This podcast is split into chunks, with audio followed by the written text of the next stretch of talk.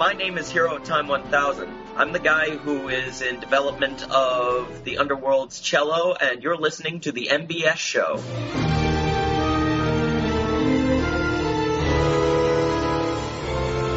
Hello and welcome to the MBS show, episode 89. I am your host, Norman Sanzo. Joining me today is Charlie. Hi, Norman. Hey, Charlie, how are you doing? I'm doing good. How are you doing? Fine, thanks, fine. Um, today has been a really interesting day for me. Oh, how so? Um, nothing special happened. Played a bit of Pokemon and got a nice nap before the show. Ah, so that's the most interesting that happened today for you. Very good. Well, I caught a bunch of Pokemons, but that's not really interesting. the new XY, right? yep, yep.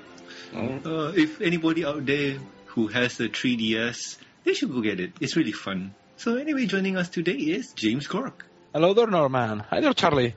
Hey, hi. Hey, James. How are you doing, man? Doing okay, actually, uh, considering uh, all these commissions are not going to draw themselves.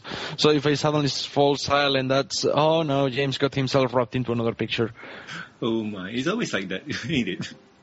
It, it's always like that, but hey, when you get that fi- that fat ca- bo- amount of cash presented to you on your PayPal account, you are like, oh yeah, that's why I'm doing it for. Yeah, true. It's all in for the money. Sadly, nowadays it has to be like that. Stupid Oh. recession. Oh, true that, true that. But anyway, also joining us is Lionheart Cartoon. Hey there, guys. Hey there, Lion. How you doing, man? Pretty good.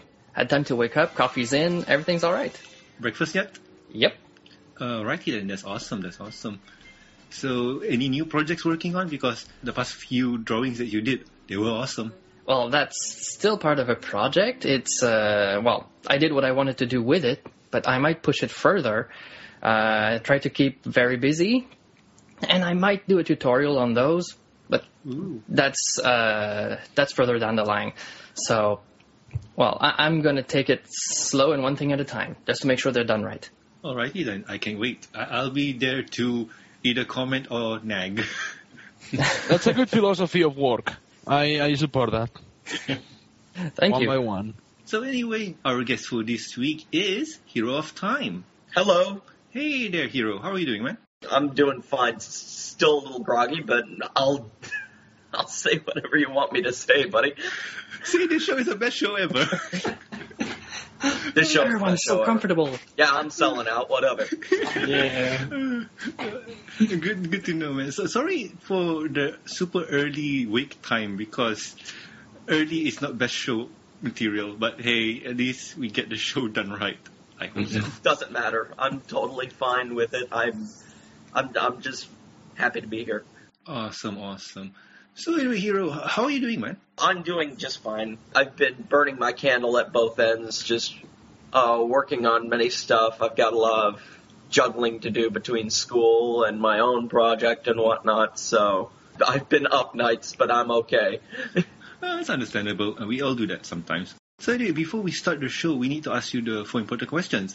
And question number one is, who is your favorite character? My favorite character, uh, officially from the show, will always be Princess Luna. I'm Oh, sorry, she was my she was my first character to mess around with when I started with uh, Adventure Gaming st- uh, Studios. I Oh. tried to make a, a, a game about her that eventually didn't go well.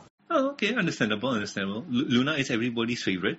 Yes. Yeah, well, I can tell you a couple that don't like Luna, but yeah, I like Luna. I like Luna as well. I, I feel like I'm one of a million, um, so I'm not that Oh, yeah. special when it comes to favorite character. If you think about it, uh, there's billions and billions of stars in the sky, and each one of them are Luna's fan. Aww. Do you do you want to be that one in a million? Try to be a fan of Princess Cadance.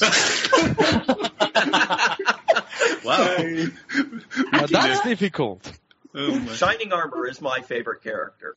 No, I'm sorry. Wait, no, no. I take it back. King Sombra is my favorite character. Ouch.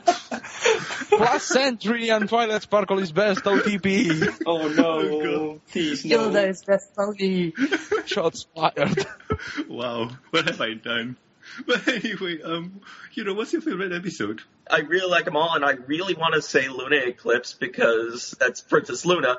But obviously, um, you know, I'm, I'm going to try and break the ice here. I can't help but decide between Lesson Zero Oh, and win and Winter Wrap Up because that was the first episode I saw that I fell in love with in the show. Winter Wrap Up is a good one, and also Lesson Zero because Lesson Zero is also my favorite because well, I am a big Fluttershy fan, and looking at Fluttershy snapping that bear's neck, ah, words words are hard to describe. Le- Lesson Zero is an episode that if you have been a student of anything, you know what it is to have a deadline and you're not meeting it and you won't be able to present your, your project to your teacher. So, Oh yeah, Yeah. Oh, yeah. And my my school has been all about deadlines, so I totally understand the stress and frustration. Good Not so much that I make everybody do what I want, but you know, But still, but still, and also Winter Wrap Up. Winter Wrap Up has a nice song. It's the first big song in the whole um, in season one actually. So True, true. introduction to songs. but but it had a lot of humor to it too. And when I saw how how uh, you know cartoony some of the moments were, when I saw it, I was like everyone else. I was like, this is a young kid show, right? And I was like. And, and when I saw it, I was like, "Oh, okay, I can see where everybody's coming from." I think we've all been through that path, right? It's the song that got us. hmm And interestingly enough, our second question is related to to that. So, how did you become a fan of the show? Well, after I saw it, I eventually watched more, and as I watched more, I started to get more and more interested.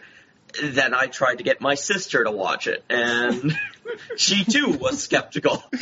How? Okay, by the way, how old is your sister? Because just for point of reference. She is one year younger than me. I am 25, she is 24. Okay, so no wonder she's skeptical because old people watching a show for kids. All right. Yeah, but we still watch cartoons occasionally, you know? So I thought it wouldn't be that hard to see if she would uh, get to watch it, but she watched it on her own, and now we're both pretty much avid fans.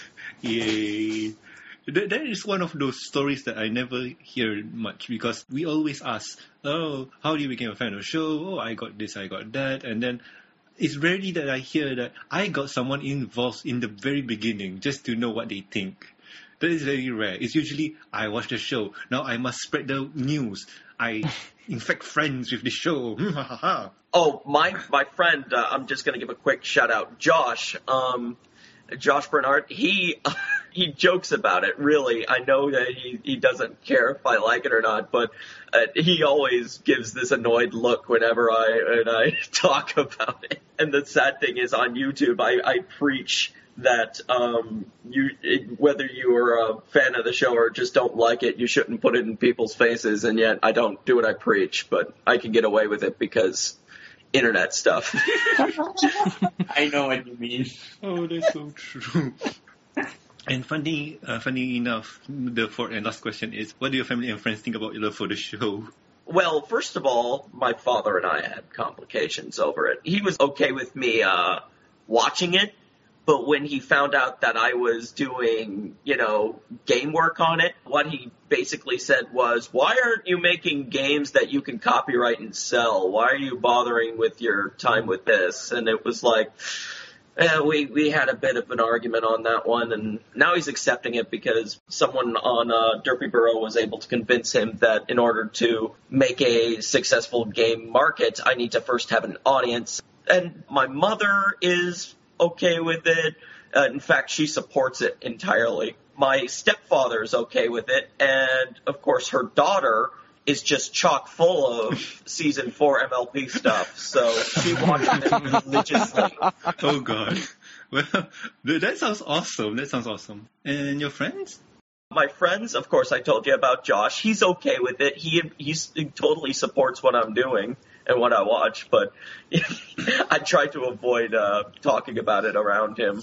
Uh, understandable. And um, I have Steam friends. Will has been a big friend of mine who's a fan of the show as well. And of course, my uh, girlfriend, Christina James, who is also a fan of the show. It's funny because she's a big Transformers, Lord of the Rings fan. So she's, so she's into the geeky stuff. So she got into Pony very easily. Okay. Well, Oh wow. my god. Lu- lucky She's, for she's you. a she's a fan of Transformers. Yes. I'm so sorry for the Michael Bay movies. You have no idea. she likes the Michael Bay movies. Oh, and. I tried, and I tried to, uh, Convince her. No. I've said so many things about the uh, the third movie that, and she just doesn't want to hear it, and I'm like, okay. Wow. I tried to like the first one. I tried so hard. It just wouldn't oh, sink I, in. I tried to watch the first Transformers, but I could not watch it without uh, RiffTrax. Have you heard of? Have you Oh, that one. You know, here I will be honest with you. I too am a Transformers fan, and I too love the Transformers Michael Bay movies. But the third one has some really BS moments that just make me want to punch them, even more so than usual. the third one has so much BS in it. Oh well, um, everybody has their likes and dislikes, and Transformers is one of them. Yeah. yeah, Yes. But anyway, thank you, Hero, for answering our four basic questions. no problem. Let's move on to the next topic before we talk about Transformers even further. Uh, next topic is news time, and in today's news time, Princess Luna plush too expensive for Funrise. A week ago, the Princess Pony plush started appearing in stores. The plushes that were available are Princess Celestia, Princess Cadance, and Princess Twilight Sparkle.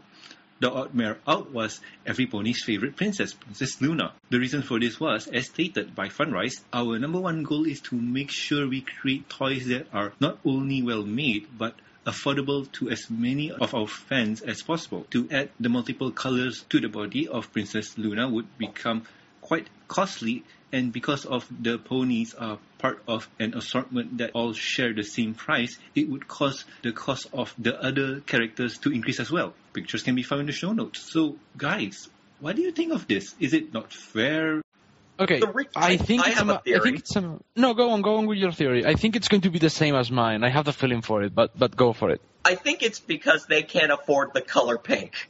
And I think that's the reason why they can't uh, uh, release a dark colored toy like Princess Luna. When they said we don't have enough colors, I thought to myself, oh, okay, because dark blue is not uh, one of your repertoires. Okay, as long as it's not pink, it won't produce. was, was I far off from your original theory?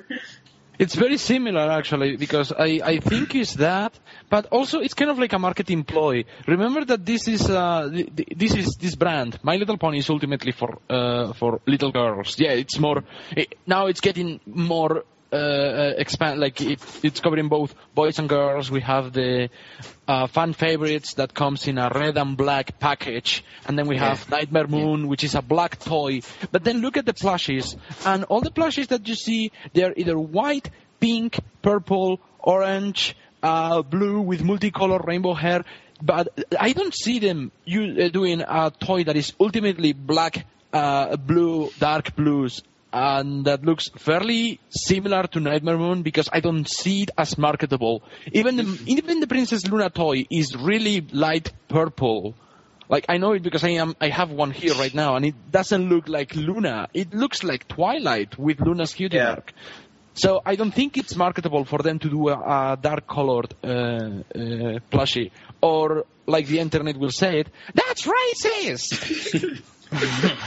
might not be marketable now, but you look at the evidence that we've seen Nightmare Moon, we've seen those fan favorite packs of darker color schemes. They're not common, but once they're out there, they actually sell quite well. It is marketable, but it's just not, um, how you say, they're not pushing it far enough actually at this point. They're just Well, sitting sitting on it, like a gold mine sitting on it, waiting for stuff to happen. Well, yeah, yeah, Goldmine, but they're, they're they're fighting against a stereotype that's been going for more than half a half a century. That uh, hell for forever, because everyone knows that dark color characters are queens are, and they are evil, Queen Chrysalis, and that cute color characters are princesses and they're good. Uh, Princess Celestia, Princess Luna, Prin- no, Princess Celestia, Princess Twilight, and Princess Cadance. So when you have Princess Luna, which is dark color, people are going to think that she is evil because she is dark colored. They're fighting against the stereotype that's been going forever. What about you, Lion? You haven't seen anything yet. Well, the show is is in, in its third season right now, so the fact that they're trying to push that as a reason for not having a Princess Luna seems to me to be to be a bit a bunch of BS. They probably had problems and they couldn't make it out or produce it in a mm. timely manner, and they just decided to not put it out at all. But anyone who's watched the show already, girls or not, and they figure that there's a part missing to all that collection, they're hmm. probably missing out on that. It's like, oh, mom, I want all of the princesses, but oh, there's no Princess Luna. Okay, well, I'll just pick one. Hmm. So, you know, you, you want to have the set, you can't have the set now because it's not produced. I- It's like when they had that pink Princess Celestia at Oh, first. Dark colors or not, uh, it's still a part of the show, and anyone who watches the show knows she's not evil. And it's just as simple as that. Well, I have another reason for uh, for them not making or not being able to make Luna because when I read here, it's okay. They say that they don't want to go over budget with the colors because I think these ponies are made of felt and maybe darker colors are a bit expensive. And if they do make Luna, well, they can make Luna, but Luna would be at a higher cost because of the material and the colors. And if they increase Luna by that much, they have to increase everyone else. Yeah. Yeah, but all ponies are made of different colors. That's just a weird reason for me. They're all different colors. Don't get into ponies if you can't afford colors. That doesn't make sense. It's not colors, it's more of the material for that color. Because if you think about it, how many teddy bears or how many plush that we see out there are in a darker color? From what I can see, not that much. Um, I can think of Wait a Care Bears that have darker colors. Like Luna? Really? A dark blue. There's one that basically just sleeps all day. I don't remember his name. It's been way too long. But no, I mean, come on. Yeah, but he's all not of a the characters darker- are different colors. If they have a dark color teddy uh, uh, Care Bear that looks looks like Luna, I'm totally watching that show. But purple is a color of evil as well, depending on which scheme you put it in. Mm. yeah, but purple is also a sign of royalty, so it can either work. Dark blue as well. Yeah, so, but in that You case, mix- that means dark that blue and Twilight. silver or gold. Yeah, but that means that we can take Twilight Sparkle now that she's a princess and say she has the potential to be evil. Nah, nah, yeah, I don't yeah, put some so- green on her and she's gonna be evil. Ah, that's right. You need to be a queen to be evil. That, that's what Disney has taught us, and that's how they roll. it Yeah, right she's now. just a princess. Uh, Nobody cares about princesses. Princesses cannot be evil. I mean, come on, never seen, there has never been an evil princess. Oh, sure. But anyway, Um, anyway, interesting as this is, we'll just have to wait and see because I have a feeling that if Funrise releases Princess Luna, they might need to make another batch that soon. Yeah, it's gonna sell out. Indeed. So anyway, let's move on to the next news topic. And the next news topic is Daniel Ingram will say stuff in season 4. If you don't know who Daniel Ingram is, he's the guy responsible for all the catchy songs in the My Little Pony Friendship is Magic series and also the Little Pet Shop series. In a recent tweet, he stated that he will be doing a VA cameo in season 4 of My Little Pony. What character did he voice? What role did he play? Well, as for now, it is unknown and it's still a mystery. Links can be found in the show notes. So, guys, what do you think? And I'm going to go round the table this time because what I did there was chaos. So, Charlie, what do you think? Daniel Ingram in a voice uh, actor cameo. Hmm. I have a funny feeling it's going to be an incidental character or a background character where he says like one or two lines and Indeed. that's about it. But I do not know if his actual OC will be there. If, No. if it's there, I think it's I think that's crossing the line or something. Yeah, do, doing so. Nah, I, I'm going to move on. So, James, what do you think? I'm not going to say whether I like it or not. I'm just going to keep myself very neutral about this. I'm not even hyping for it. I'm just like, oh, that's cool. However, you have to consider how late he mentioned he was recording this, with how uh, how long we have until the season starts. Something tells me we are not going to see this cameo up until the season four finale. Or near there, near there. So, what about you, Lion? Well, what James just said does make sense. But if I were to speculate, I'd have to wonder which character is his favorite. Maybe he was given a chance to voice his favorite character in there, just for a little quip.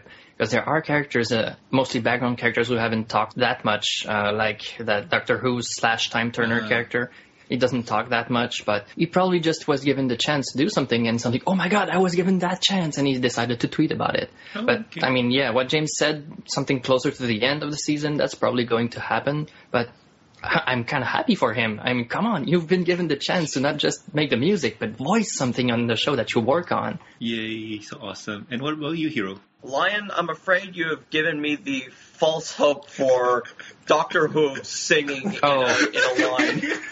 Sorry, man. I really didn't want to. I, didn't I would imagine give uh, him doing his best uh, northern accent and making it sing. Um, I do hope he's able to sing a few songs in his in his song alone, but Well, from what I read from the tweet, it's just basically just came out from another epic MLP season 4 playback session. Dang, what a great episode. And not just cause of my VA cameo. So it could be during the song, maybe? I'm not 100% sure. That's a good speculation, Well- actually. You know, do you remember in season one when they were all in uh, uh, the best night ever in the Grand Galloping Gala? You had the four orchestra ponies. Something Yeah. tells me Daniel Ingram is going to voice one of those. Hmm. Well, that's going to be Oh. interesting. oh great, now you got me wishing for Octavia singing.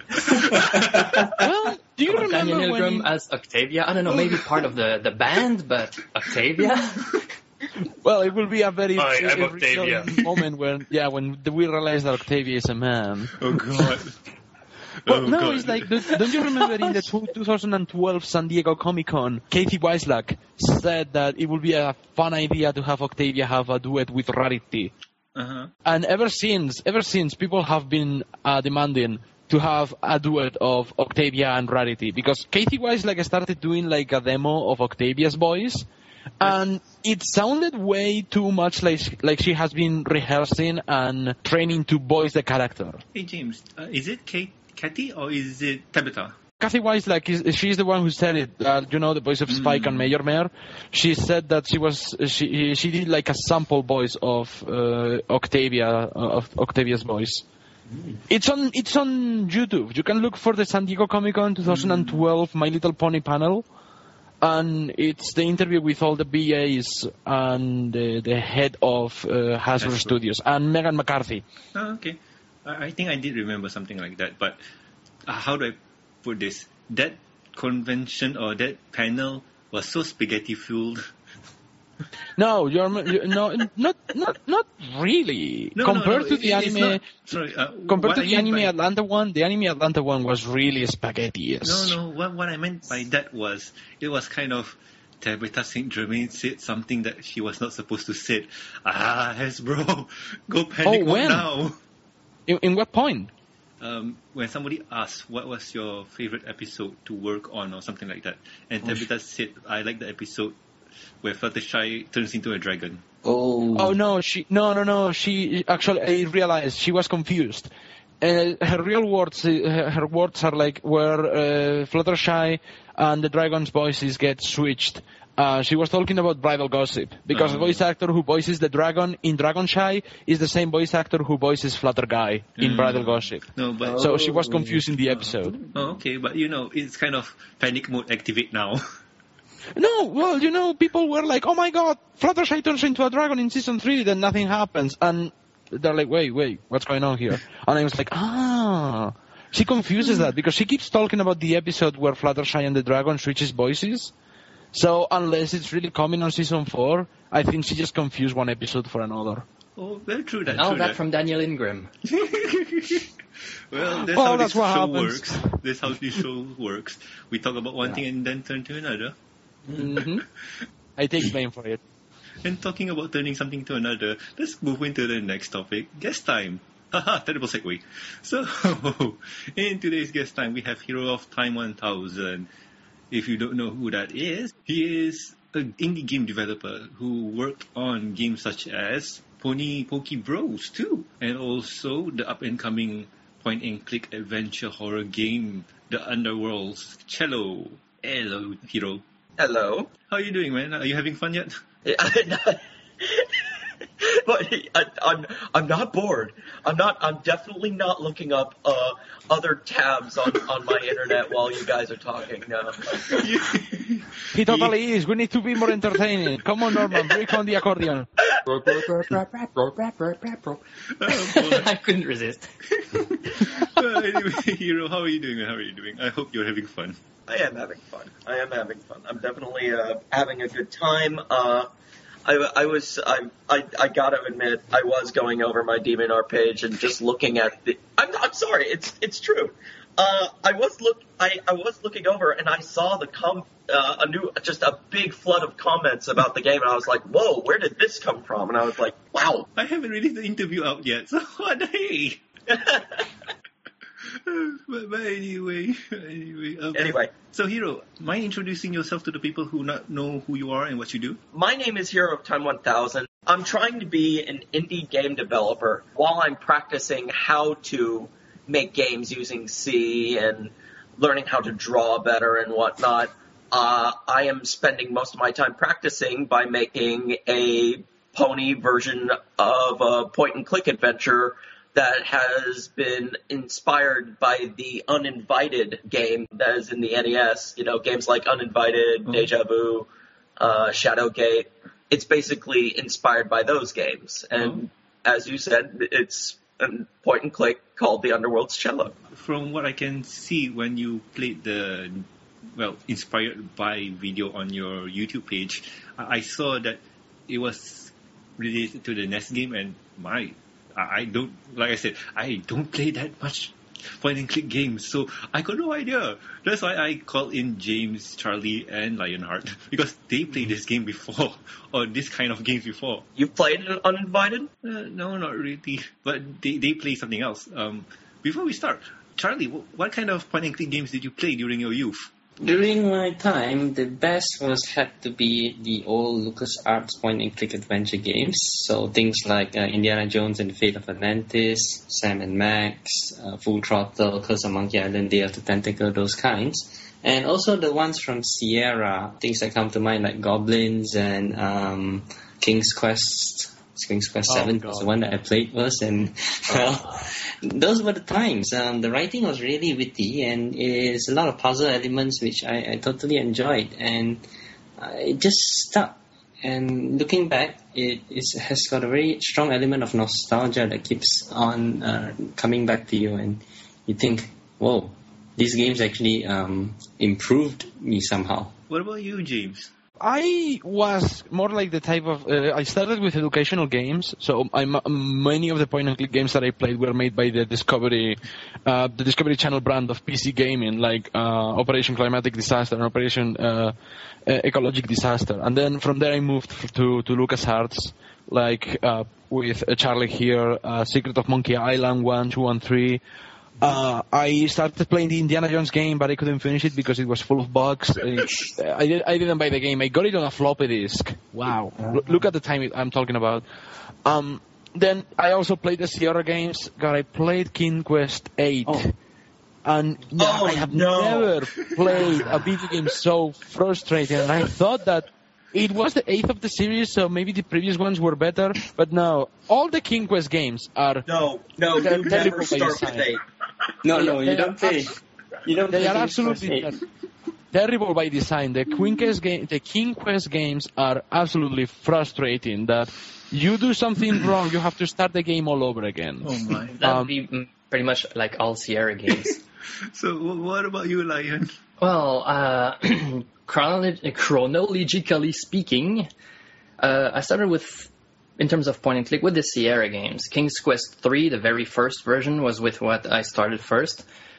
Uh, I tried the second one. Those games are very frustrating. You never could finish any of them without the hint book, because you uh, there was always a point in one of those games where you had to type a sentence, not just open door, closed door. You just had to go with the whole sentence, and that's why the the hint book existed. Uh, the only ones I managed to finish on my own really were the Space Quest series. Oh, You okay. still type, Oh. you know, it was still the typing type of games. So those are the the only ones I managed to finish. I finished uh, the third one on my own. I finished the fourth one. The second one I needed a bit of help, but you know, it, it was still a pretty interesting game. The the first one, the remake, I also finished on my own because I knew where everything was already. uh, but when I saw the LucasArts game, I was like, oh my god, uh, it's. I, I can finally take my time and think about stuff and not die all the time, especially with Monkey Island. You can die in only one place in the first Monkey Island Oh, game, yeah, so I the played most of those. Yeah, try and hold your breath for 10 minutes. And Lion, if I'm not mistaken, you have Indiana Jones and the Lost City, Lost City of Atlantis, was it? Well, I played both of the uh, the Lucasfilm games at the time that where they were called the Last Crusade and the Fate of Atlantis, Oh yeah. as well as Sam and Max, Day of the Tentacle, Full Throttle. Yes. Uh, there was Very another one that I tried as well, uh, Grim Fandango. Uh, there was Ah, Grim one. Fandango is really good. Yep. Well, Lion, you have a poster for Indiana Jones, right? I have uh, an original poster for Fate of Atlantis. Oh, And that's oh. how much I like the game. Oh no, I'm so jealous.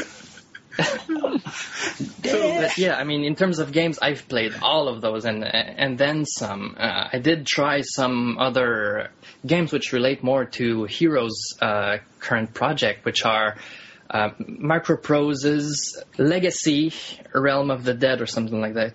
Yeah, it, basically, it, it's the main title is just called Legacy, Realm of Terror. Legacy, Realm of Terror. It's a very old game. It's uh, it's in terms of interface, pretty much what he has now, and it's basically that, except instead of moving from room to room, you basically just walk around. It's a first person, but not in real time. It's uh, kind of like turn based type of stuff. You, you you go forward by by little chunks. You move forward just by pressing the. it- It's like the eye of the beholder type of thing. You you just move ahead by one square basically. So uh, in terms of those games, you know, it's, I was a game junkie in the 80s and 90s. It was just nuts. And th- th- there is this one video game that I, I cannot believe how I forgot to mention, but has anybody of you played Myst? Miss, I heard of it, but never played it. I I've tried heard it. of it. I definitely tried it. Myst. Myst I never is the it. it, it, it's like a David Lynch version of every point and click game. It's very cryptic, really difficult, but very rewarding. It's it's the kind of game that you get uh, to do something right, and you feel like an absolute genius uh, because it's so it, it's so damn complicated. But no, it's it's good. It's it's really good, and it's a staple of point and click uh, uh, video games because of how infamous some of the puzzles were. Mm. I heard that Myst was really pretty and not like it wasn't that popular because people said it was uh, difficult, if I remember correctly. That is absolutely correct. It looks gorgeous. Even to this day, it actually held up in the graphics department, but it's really, really difficult. Mm. It involves It time travel. pre-rendered. Yeah, it was. Yeah, it was pre-rendered. There was no. Um, uh, it's like It, there it is was a- no. basically uh, a rail game pre-rendered. It was in the first yes. uh, few years of the Pentiums, I believe. It came out. Yeah, I mean, the Star Wars and everything, they all had these pre-rendered uh, little versions of backgrounds where you would play in them. It was basically a rail. Everything was on rail at that time. They said, oh my god, we can do videos on computers now, and they went crazy with this. So with that hero, you know what we like. Um, as as I said earlier, I never played any of those games they said, so I am not the right guy to talk about this. I'm sorry. but anyway, um, I, I'm looking through your gallery and stuff, and I do notice that you do the eight bit. mm, I'm not sure eight bit is the right word for this. Um, I I do notice that you do the pixel arts. So what do you use to do all this? Your gallery is full of pixel art. Yeah, That- my- what I- program do you use to do it? Um, Paint, just basic MS Paint. Really? Just back in the day. Oh my I God! tried- Are you re- are you for real? I I use GraphicsGale now for animation, but I still use Paint for now. I, I s- Wow. Um, Total props, man. I am really impressed. so It- That's should- amazing. Likewise. you really shouldn't be. so you're saying that you use Paint to do all all the art? The MS Paint, seriously? yeah. So Wow. those graphics that we saw in uh, in in the game, like uh, uh, the, the the pixel art and all that, in your video game, that is also made with uh, Paint. Yes, it was also made in MS Paint. Oh my god! and you say we shouldn't be impressed? You should get an award. That's amazing. Paint, oh my. It was made in MS Paint, and, and I do have some complaint. I did post this uh, game once on a board on 4chan, and even though people really, uh, some people really like the art, there were a couple that said, "Why aren't you using um, Flash?" You know, graphics, which is a good argument. uh, But the fact of the matter is, I don't know how to draw well in Flash. I don't know how to um, I don't know how to use other programs to animate, so I just used the next best thing, which was uh, a pixel art animator program and just plain old MS Paint. Okay, okay. Be- before you move on, I want to ask you a serious question here. I'm looking at a picture called Luna eating chips. And Yes, is that drawn in paint yes, that was drawn in paint. and animated in the animation program you said? What was it? Uh, GraphicsGale. My goodness, why has nobody? Why has nobody? I am lost for words right now. Oh my goodness. Clearly, I have been doing something wrong with my life. Well, I need to take a better look at MS Paint. Lion's a better pixel artist than I am. You really shouldn't be impressed. No, okay. this is just No, really, come on. I know how MS Paint works. You know, that's the gist of it. That's the basic thing. I know how it works. And you really took a lot of time to make this and you decided to put everything in it and it shows because honestly I would not have guessed that it was MS Paint. Mm-hmm. And in the new game that you're doing, um, the Underworld Cello, that is also in paint, right? Yeah, that's also in paint, Wow. You- almost almost entirely. people, wow, you should get more props, man. Like, oh my goodness, the quality. I, I at first I thought it was you. You were using some kind of um, not paint, but at That's least Photoshop. dedication. Hmm. No wonder you need. Wow. And, and mm, I at lost for words. Seriously. Thank you, Yes, thank you have a very much. That is very kind of you to say, though. I have a follow-up Norman question wasn't then. prepared for this. Norman Yeah. wasn't prepared for this Yeah. presentation. How, how long does it take to get one piece up using uh, MS Paint? Uh, usually, when it comes to making a, a room in the point of view screen, it takes about a day. Um, Okay. uh, because I have usually it should take around like four to five hours because I have everything else going around. But I call it a day because because uh, yeah because I have like schoolwork and stuff. But usually when it comes to the bigger animations like the vinyl falling through the floor animation, uh, that took me around like two to three days. Huh? And the same could also be said for the uh, for the uh, knife death that Ah, you see. yes. And don't forget to mention the Timberwolves because that one looks good. oh, uh, yeah. The But, um, Timberwolves, the ghosts, I- the, uh, the the clanging animation as well. yeah. The the the uh, Octavia's reactions when she gets scared or like she has to like uh, she gets so shocked that yeah she starts panicking and, and heavy breathing and shaking. I've shaking. been doing all the drawing on my own. Wow. So not only that you program the game, you also do all the animations. Wow. You are Yeah, one man band. Really, I was trying my hand at uh, the writing, and I didn't do as well as the writing as I had hoped. But this is why you guys introduced me to Aaron Chen, and he has been an incredible help in the script writing. I mean, just great. Oh, and once again, thanks a lot for giving me no whacking, guys. Uh, Oh, Yeah. you are going to have Nova. Uh, I didn't know about this. You're going to have Nova Yeah, King no. doing the voice of Vinyl. yeah. That's awesome. I love her. Uh, I I love her work. She's fantastic. Oh, she is absolutely fantastic. I just hope she has no uh, concerns about some of the stuff she's saying, because I know that this is a this isn't like one of those uh, silly flash cartoons that she usually uh, you know voices. This is a whole other ballpark entirely. You know, that, that Well, means that well- you're out there getting recognition, getting your work out. I'm not saying that because it's it's made with a different program. I'm saying this because this is a horror game. Well, you know, Oh, uh, Nova King can do. But Nova King can do drama, no problem. Because for those of you who have watched the Turnabout Storm Phoenix Wright crossover with My Little Yes. Pony, she was the voice of Gilda in that in that crossover. And to, yeah, towards the end of of Gilda's episode, um, it gets so heartbreakingly dramatic that I I'm not going to say it made me cry, but I just did.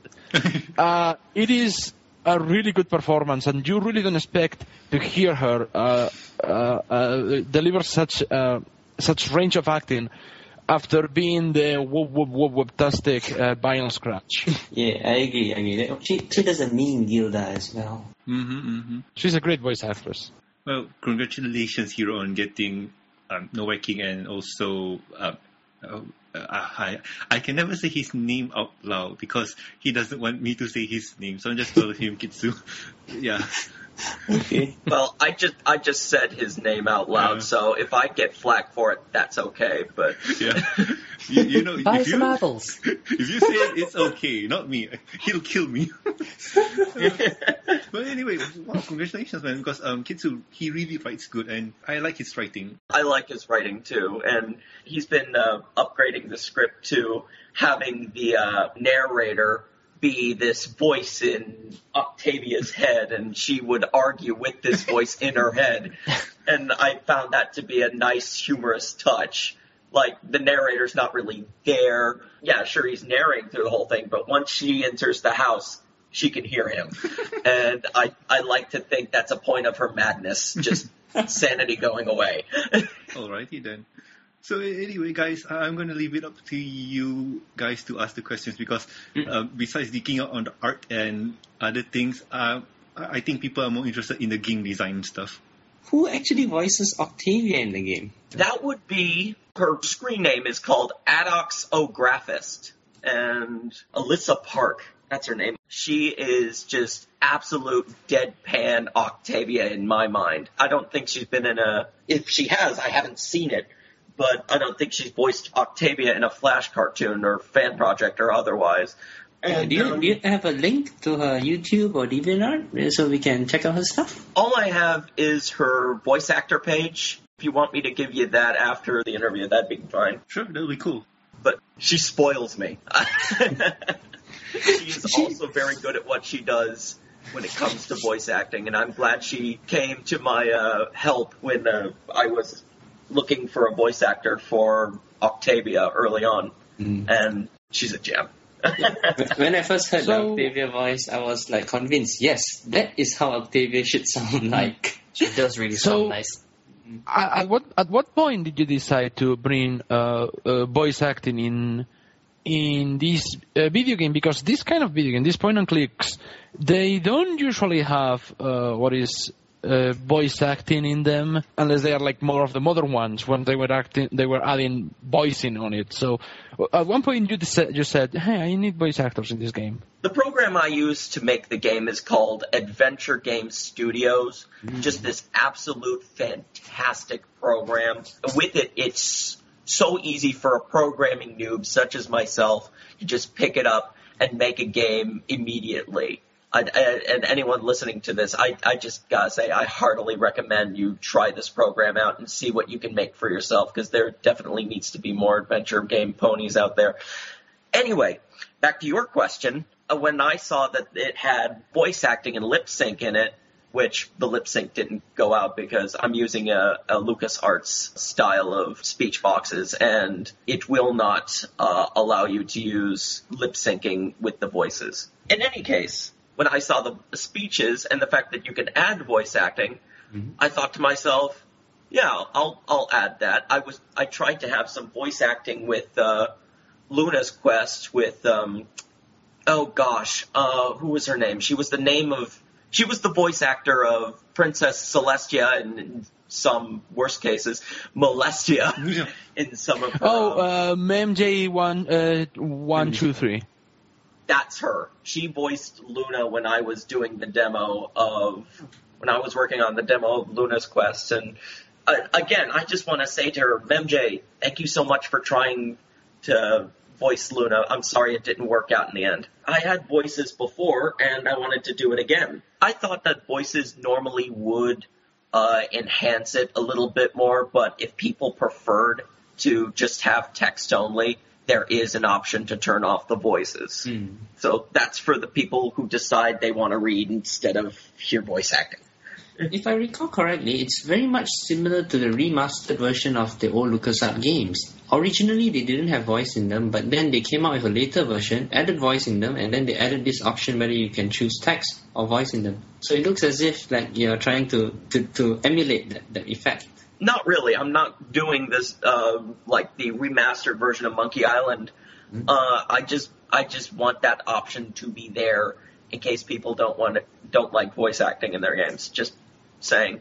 I mean, it, it's kind of odd because I come from the Nintendo generation where people are like, people need more voice actors in Nintendo games, and I'm like, no. Reading, what's that? Well, you, you do know there's a reason that why they put that in, right? yeah. The Oh. the, tech, the the audio on off for the the voice actors.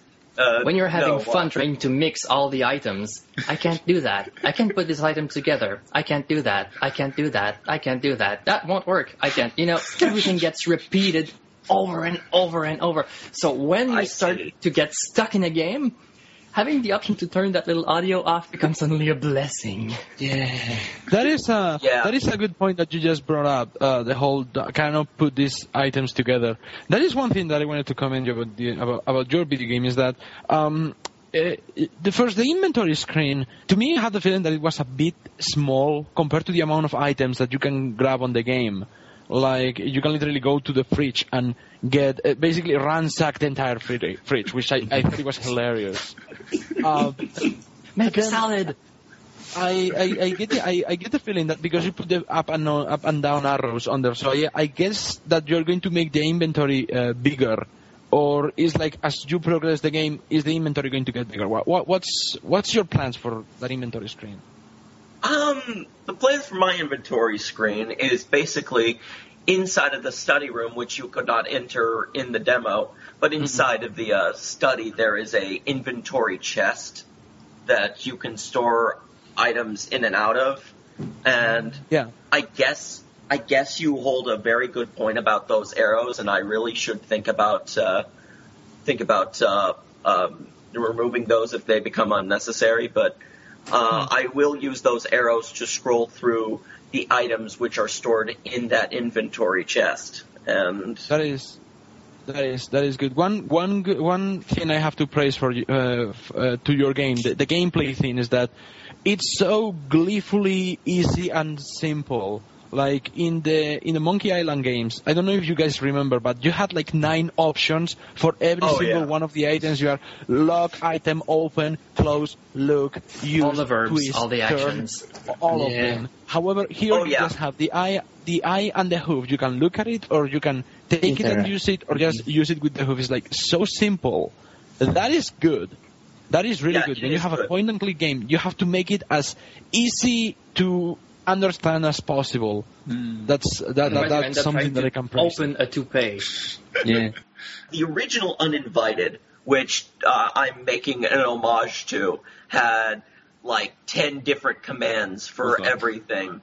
And I thought to myself, if I'm going to make a game in this generation, uh, I think I can make everything much easier to work with than with all these 10 commands, because I can see this becoming a frustration in the future. Mm. So I just thought to myself, there needs to be a better interface, and I found one. So Oh, okay. Well, games have evolved since But, uh, uh, since Uninvited, and there are things that when that were corrected. Just like if you take, for example, um, Zak McKracken and the Alien Mindbender, or any very early Lucasfilms games, you have all those verbs, all those actions, all those commands that you can use, and only a handful of them are really useful. And then by Monkey Island 2, they had this down to 9 or 10, depending, and then they just removed them entirely. Yeah. And you, you had basic uh, on-screen user interface that you would just access when you needed it to.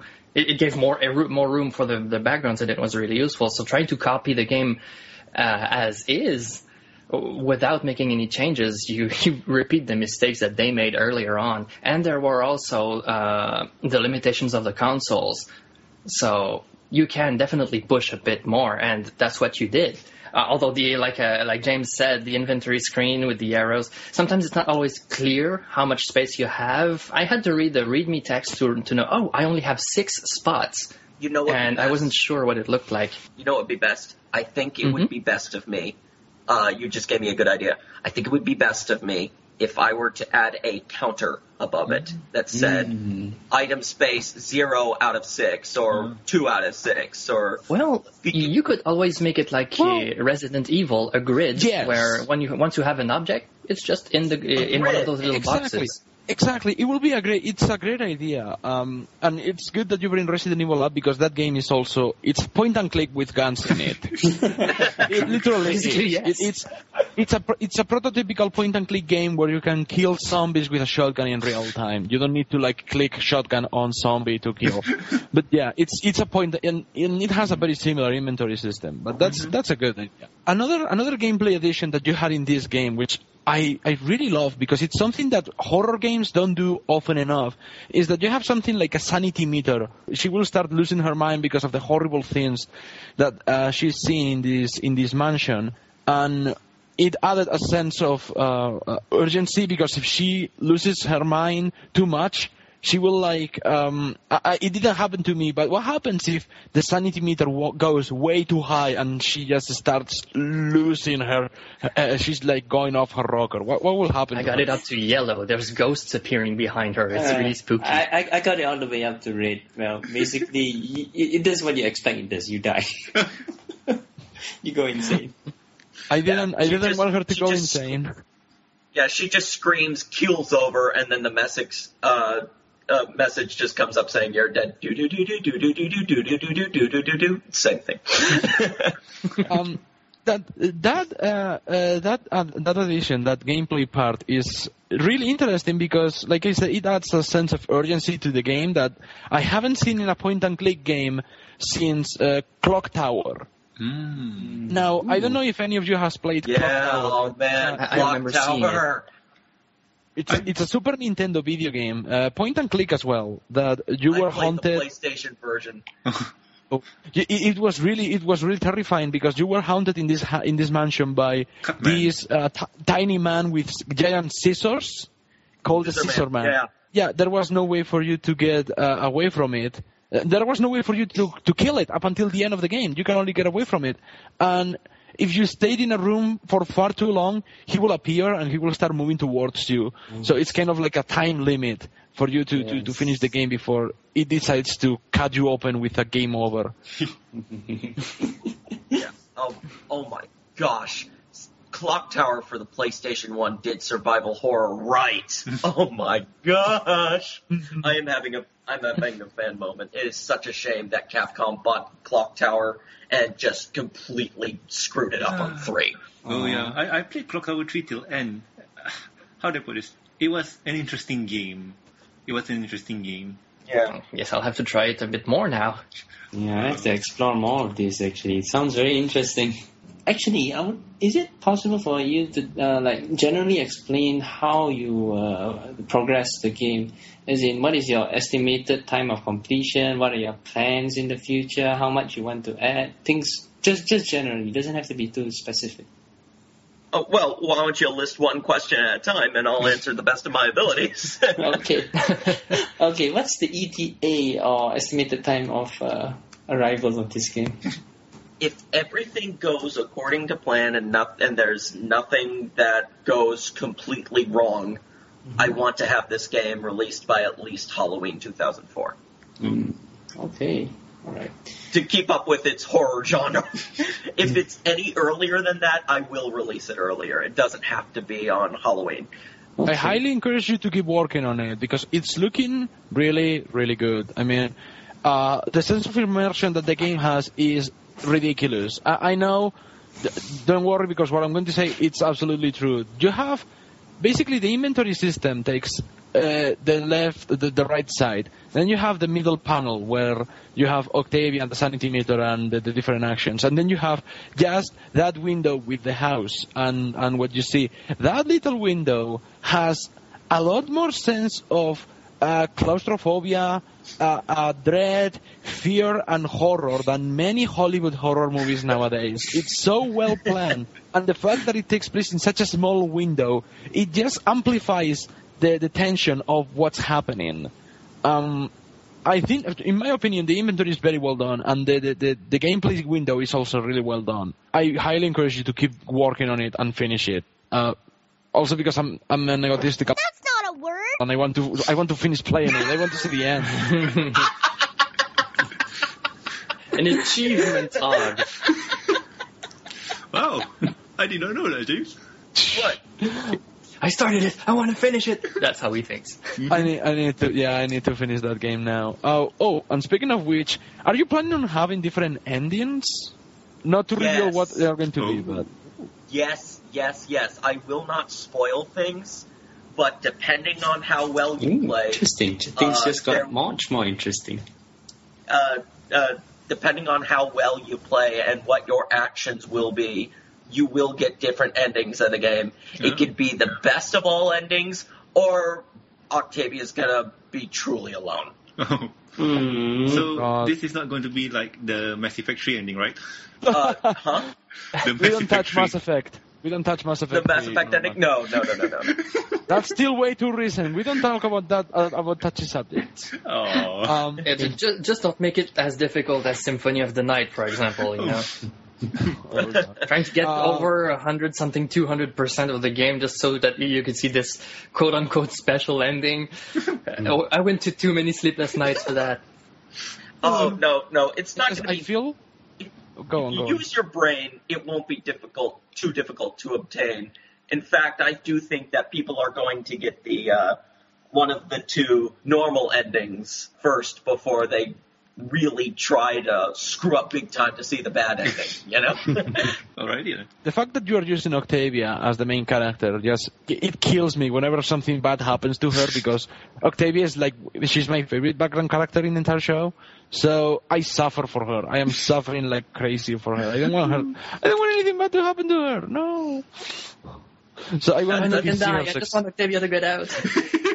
it's, it's I want her why to I chose her in succeed. the I- first place. Oh, really? Yeah, I, that's awesome because I want her to succeed. I want her to get through and survive. when I look at stuff like Epic Wub Time and and stuff like that, I always thought to myself, Octavia is uh, put it as this pitiable character. She's she's living the life with a loud DJ, and it seems that she's having trouble having life go her way in the ways of terms of success. And I thought to myself, this is a really fun character to put in a haunted house situation where she is just, oh gosh, what do I do? I, I know I've been in bad situations like this, but never before is it like this. And she's like, let me out. Genius. I have a question here. so, Yeah, I was. You, you answered a question that I completely forgot about. I was going to ask you, uh, out of all the characters that the show can give us, why Octavia? Hmm. So that's why. Interesting. So, Pitiable character. Uh, the reason I chose a background pony, quote unquote, is because when I was working on Luna's Quest, many things were happening on the show's canon that Ah. made things change way too much for me. Discord was reformed. Uh, Luna started to lose her old English dialect. Just so many things were going on to change. I'm so happy that I was able to just devote it to background ponies that, you know, could come with their own lore, with their own, you know, with their own story. And well, um, the showrun, the, the showrunners have gone on record to say that they take care of the main characters and the, the background characters are our responsibility. Yes. because we, we can make stories for them, we can make uh, background stories for them, and we can just roll with it. And I'm like, that's so nice of them.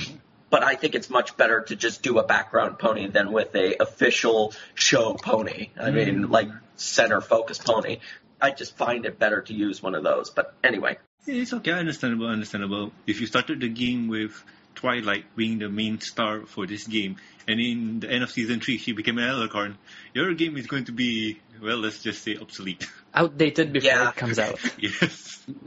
so, understandable. So, um, an interesting question here. Um, you selected an Earth Pony as the main character. So, have you always wanted to use an Earth Pony, or did the idea of using a unicorn or Pegasi was there from the very beginning? I didn't at first, but when I started working on it and I saw how much limitation that an Earth Pony has compared to a Pegasus that can go at anywhere or anything, you know, that can escape from any pit or whatnot, mm-hmm. and the fact that unicorns use magic to solve all their problems. um, Yeah, Like that's what I was unicorn about to say. Like, race what about they the are. Makes you think a um, bit more. So yeah, but as I continued through the game, I thought to myself, "Wow, I'm so happy I picked an Earth Pony here." Mm-hmm. So, so it never crossed your mind then? Yeah, it never it never crossed my mind until the middle of production where I'm like, "Wow, I'm glad I got this character who needs to use her mind instead of her magic or wings." Well, you know, if you want to make the game more difficult, you can always add a, uh, a unicorn, but have everything go wrong for her. It's like, don't stop using your magic. Use your head. No, no, no, no. You want it? No, you wanted to make it more difficult. thinking so. Have the game starring Princess Twilight, but she has no horn, no wings, and no legs. what, what the heck? like Discord starts at the beginning of the game and says, "Oh, by the way, I'm making the game more interesting, so I'm taking this." Pop. And then the, the objective of the game is getting all of that back. Torso Twilight, just bouncing around. Yeah, I a, will a take twi arms, worm Then I will sparkle. take your legs. Then I will take your sight. Anybody who played Earthbound will get that reference. Anyway, Oh yeah, oh god, that was that's creepy. Now I'm going to take your hearing. Oh my Yeah. goodness. he knows what I'm talking Yeah. about. Yeah, I do, I do. Earthbound is such a good game. Oh gosh, it is. I, I have a question uh, regarding this project. Uh, is this the only project you're working on at the moment, or are you multitasking and juggling uh, other other things as well? Um, this is the only project I have going because every ounce of my time besides the game is pushed down by school. I'm trying to get myself an associate of art degree so that way I can learn how to draw better and then I plan to get myself a programming degree and hopefully that'll help me make uh, some independent games in the future uh, that aren't pony related, which is a big awe, but it needs to happen. No, I fully support that because uh, I've always had the viewpoint that the pony fandom is always somewhat of a platform which you use uh, as an existing base into to becoming independent. That means that It's a springboard fandom. if it attracts an audience that sticks around and allows me to showcase other ideas to them that aren't pony related and they say it's good, then at least I have an audience to sell a quick $5 game to. So, you know, something like that. For example, just take a look at Mane Six. Um, they couldn't finish their game, but they're currently Oh, yeah. working on something new, and the fan base for that one, it's growing. It's growing. Yeah, talking about fighting is and magic, right? Mm-hmm. Yeah, exactly. They're going. They're, they're turning uh, fighting is magic into into a new IP, but that can only have positive consequences because this is completely brand new and nobody has used these characters before. They can take it to uh, Microsoft or they can take it to Sony, Steam, and they can put it on another sale. license. Yes, Yeah. it's completely brand new. It's a new IP. It's a new inter- intellectual property. So they can claim copyright on this on these characters. They can have uh, this video game uh, to be sold all over the world, mm, and it's Yeah. it, it's like And I- no waste of their talent. Yes, yes. And I do hope they get all the success in the world because getting slapped in the face by Hasbro is just such, such, yeah. It's no fun. I, that right now that is my biggest fear, and I'm putting not this to- under wraps as much as I possibly can. You know what? You shouldn't be worried about that because for now your project is not causing any revenue, it's not making you gain incredible amounts of money, and the only reason why Mane Six was allowed with a with a C&D was because during this Evo competition, uh, they were Right, ranking a lot of donations. donations, and all those other uh, all those other donators and people who are supporting all the other games, they pointed this to Hasbro, and Hasbro decided to throw a C&D on their faces. But if you were Hasbro, you would have done the exact same thing. You have to protect yeah. your international IP. Imagine Yeah, if the guys that's that do true. fighting is magic, they see somebody use their characters, they will have to protect them. So they They will have no to use a choice. C&D as well. Yeah, there, there is no choice. That's how American Mm-hmm. copyright laws work. They are they are hog tied. I'm pretty sure Hasbro will be very happy to let these guys use their characters because uh, ultimately Hasbro is making money out of the toys. They don't make money out of Yep, the yep. TV show. And I am not defending Hasbro. I'm not taking Hasbro's side. I'm taking the side of True. logic Sure, and sure, and, devil's and calm. It makes all sense, but you have nothing to worry about, really. For one, you're not using the main six. You're not derogating from their idea that friendship is magic. You're basically trying to save both Vinyl and Octavia, and they're both friends. And you're telling a story outside of the main, Main canon. Well, I don't want to say the main canon, but you're telling a story basically that The doesn't affect all of their preconceived ideas. and you're not Right. making any money again out of this. So basically, you're all safe and you're having fun, which is the most important thing of all. And I'm, You don't I'm, have I'm going to have to keep it that way because I don't want everybody's work to go. Up in flames. Yeah, Oh, understandable, understandable. You've mentioned you've used Adventure Game Studios AG, uh, AGS and also Yeah. MS Paint. Uh, do you use any other software in the makings of this game? when it comes to adding a little bit more light and shadow, I do use um, Macromedia Fireworks to because their uh, their lighten and darker tools are really helpful, but that's about it. Everything else is just mainly done in AGS and Paint, and of course GraphicsGale. But other than that, that's all I'm using. Okay, is it all self-taught, as in you learned this yourself, or did you pick it Yes. up in school? Oh, you- all right. Well, that, that makes it even more Um, impressive. YouTube was your teacher. uh, YouTube was my teacher, yes. Yay. YouTube is everyone's teacher. That is very true. Many of the tutorials I see in, on, on painting and drawing techniques, YouTube. It's true, it's true. Yeah. Well, it's a resource.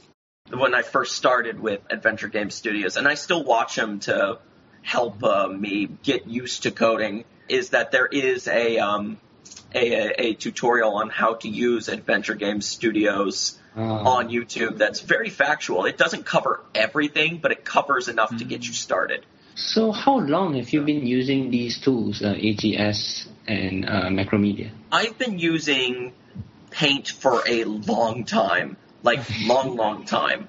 But when it comes to AGS, I used it for about two years. When I worked on Luna's Quest, though, I was working on a um, on an interface that was provided for me. AGS has that option of allowing it to just make this uh, all the all the GUIs for you, all the interfaces pre-made for you, so that way you could just pick it up and put whatever textures you want. But when I improved over time, when I started Octavia's cello, I I basically um, Octavia Underworld's cello, I basically made my own interface because I had all the experience I need to make this completely new interface because the other one did have all the stuff that usual adventure games had, like uh, like a touch, smell, uh, take, you know, examine, stuff like that. And it was, I was like, that's too much.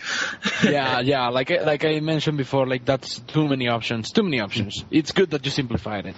It's innovation, making something better out of pre-existing stuff. Well, Right. yeah, and and simplifying it. Look at Steve Jobs with his one button technology. Hey, it's true. Apple is so good because it's simplified. So when it comes to the uh, to the genre of uh, point and click adventure video games, what would you say are the weak points and the strongest points of this genre, and how are you working around to avoid as many weak points as you can in in your video game? I've played enough adventure games to know that as long as there's uh, strong and sensible puzzles that make sense in a game, I try to use logic in many of my puzzles to make sure that players can navigate their way through and give out, uh, you know, a subtle hint here and there if they get stuck. The one thing that I absolutely do not like in adventure games is moon logic. And what that term means is rubber chicken and the pulley in the middle. Come on, pie on Yeti. Yeah, throw a pie at the Yeti. Yeah, yeah, that's that's King's Quest Five. That's moon logic. You wouldn't know how to throw a pie in the Yeti because you would use every single piece of inventory to see what worked. And uh, and this And brings up die every point. time. Yeah, and this brings up another point. If you didn't have it, you'd be stuck and you'd have to reload the game again. That's Oh, another thing I want to avoid. Yeah. Yeah, the one example that we, that uh, Hero Hero is talking about is that uh, the scenario is so ridiculous. You have two items that you can eat in your inventory. You have a lamb chop and a custard pie, and if you don't eat something, you die. So if you eat the custard pie, then you encounter a Yeti, and the Yeti kills you because you couldn't throw the custard pie at his face. Right. And then you're Zero stuck, logic. and then you have to reload the game Wow. again. That's that's moon logic. That's that's what Hero's talking about, and it's absolutely ridiculous. Yeah, it's it is absolutely frustratingly awful. Uh, Hero, I would like to know your opinion on red herring items. You know, those things that have got no use whatsoever. Do, do you approve I- or do you not approve? I plan to at least have an item that has one use and one use only, maybe more. Uninvited had a lot of crap that you could just carry around and put down at any time, uh, and you have to know which item is essential to you in order to beat the game. But other than that, you could carry pretty much every single thing that isn't glued down from the house. And I thought to myself, uh, that's needless if I don't want you to carry that, I'll tell you. If you don't need to carry that, I'll tell you in the game. Are you saying that we can use the mayonnaise that we have in the in the fridge? Eventually, yes. Oh my god, that's awesome! I knew it. I knew grabbing that mayonnaise was going to be. I know worth you just want to make a salad, right? Oh I'm shit. hungry. He's not far off. There's lettuce. There's Actually not tomato. There's no, but I, I tried to use the salad. Uh, the salad. I had to use the mayonnaise on the spiders, and then I when I tried to use the wrench on the spider webs, it says, "Well, uh, there's, the spider's is gonna bite me." So I tried to everything I had and I could carry, short of just biting them. Uh, to get rid of the spiders, and I, I realized, oh, okay, maybe I don't need to do that until I finally No, saw. but you aren't little- far off with the salad idea. I But tried still, to use I, mean, the I did try mayonnaise. quite a few things. I tried the mayonnaise to unstuck Make the drawer, ma- thinking it ma- might ma- work, make a sa- you know. make a salad. Make a salad and don't eat it because you have to throw it at the timber wolf. I have something definitely in mind with the Timberwolf. I have been working right now on a puzzle to get rid of it for good. Because you need to get rid of it in order to explore the house further. I'm not going to say how. You're not getting any hints from me. You figure it out. No, no, no, no, no, no, no hints. There's no hints, no spoilers to it. In the year Yes. 2007, uh, Capcom designed a video game for the Nintendo Wii called Zack and Wiki. Zack and Wiki is a point-and-click uh, classic video game where you can use uh, the Wiimote for uh, for endless different uh, uh, types of actions like a phone, a drill, a hammer, a screwdriver, a lever, whatever you want. And it's a classic point-and-click game in the same way of Monkey Island or or Grim Fandango. And one of the things that came with the game was a hint system that you could use to like, okay, you can pay this much money because in the game you could earn money, and you can use that money to to buy hints. It will tell you uh, clues to solve this puzzle or another. So my Right. question is, are you planning on doing something similar, adding a hint system, or uh, make a difficulty setting that allows people to like ask for help if they are too lost? There is already a hint system in the game. You just didn't notice her yet. Oh. Oh, Wait, I I didn't, I didn't notice because I didn't pay attention or because you didn't make it obvious. The hint system, I think I know what you're talking about. Talking about ability to talk to Vinyl in the um, dumbwaiter, She right? helps a bit, yes. Yes. Ah, I didn't, I didn't talk to her. I, I was, uh, no, I, well, I didn't ask for hints. I was just coming back to make sure that she was okay. I, I really like Vinyl as well. So I was Yeah. like, oh my god, please don't, don't, don't, nothing bad happened to you. God damn it. I'm going to get you alive out of here. In the game, if you do become stuck, there's a little thing that activates. Like it, it's not activated when the Timberwolf is sleeping, but when it's awake and you don't know what to do, Vinyl's option opens where you can talk to her and she would give out the hint, oh, it has something to do with kitchenware. And then you would put together, oh, maybe you have to do something with the pan or the spoon until you eventually figure out, oh, hey, it's both. Use mayo on pan. Use pan with drawer. This is going to be fun. The drawer has splintered. But I want to add um, more interaction messages than that did nothing, etc., etc. Because I've watched a couple videos of let's plays of my demo who Oh. tried to use that who tried to use the hat on the zombie head, and I want to put in a unique message there, and even a special animation if I can of her putting that on the zombie. Actually, uh, should I've, make, already, I've already noticed there was one um, regarding the key. Was it your idea or was it um, Kitsune's idea about the key and vinyl? The the key in the zombie's mouth. Oh, no, no, no. Um, at, at the start of the game, when you pick up the key under the mat, apparently you Oh, can use the key on vinyl. that was my idea first, but uh, Kitsune, he was able to expand on that. Now, when you poke her, she says, "Ow, my ribs." So, um, so for for the record now, um, Kitsune's involvement is just recent, right? Um, when the demo came out, he was not involved, right?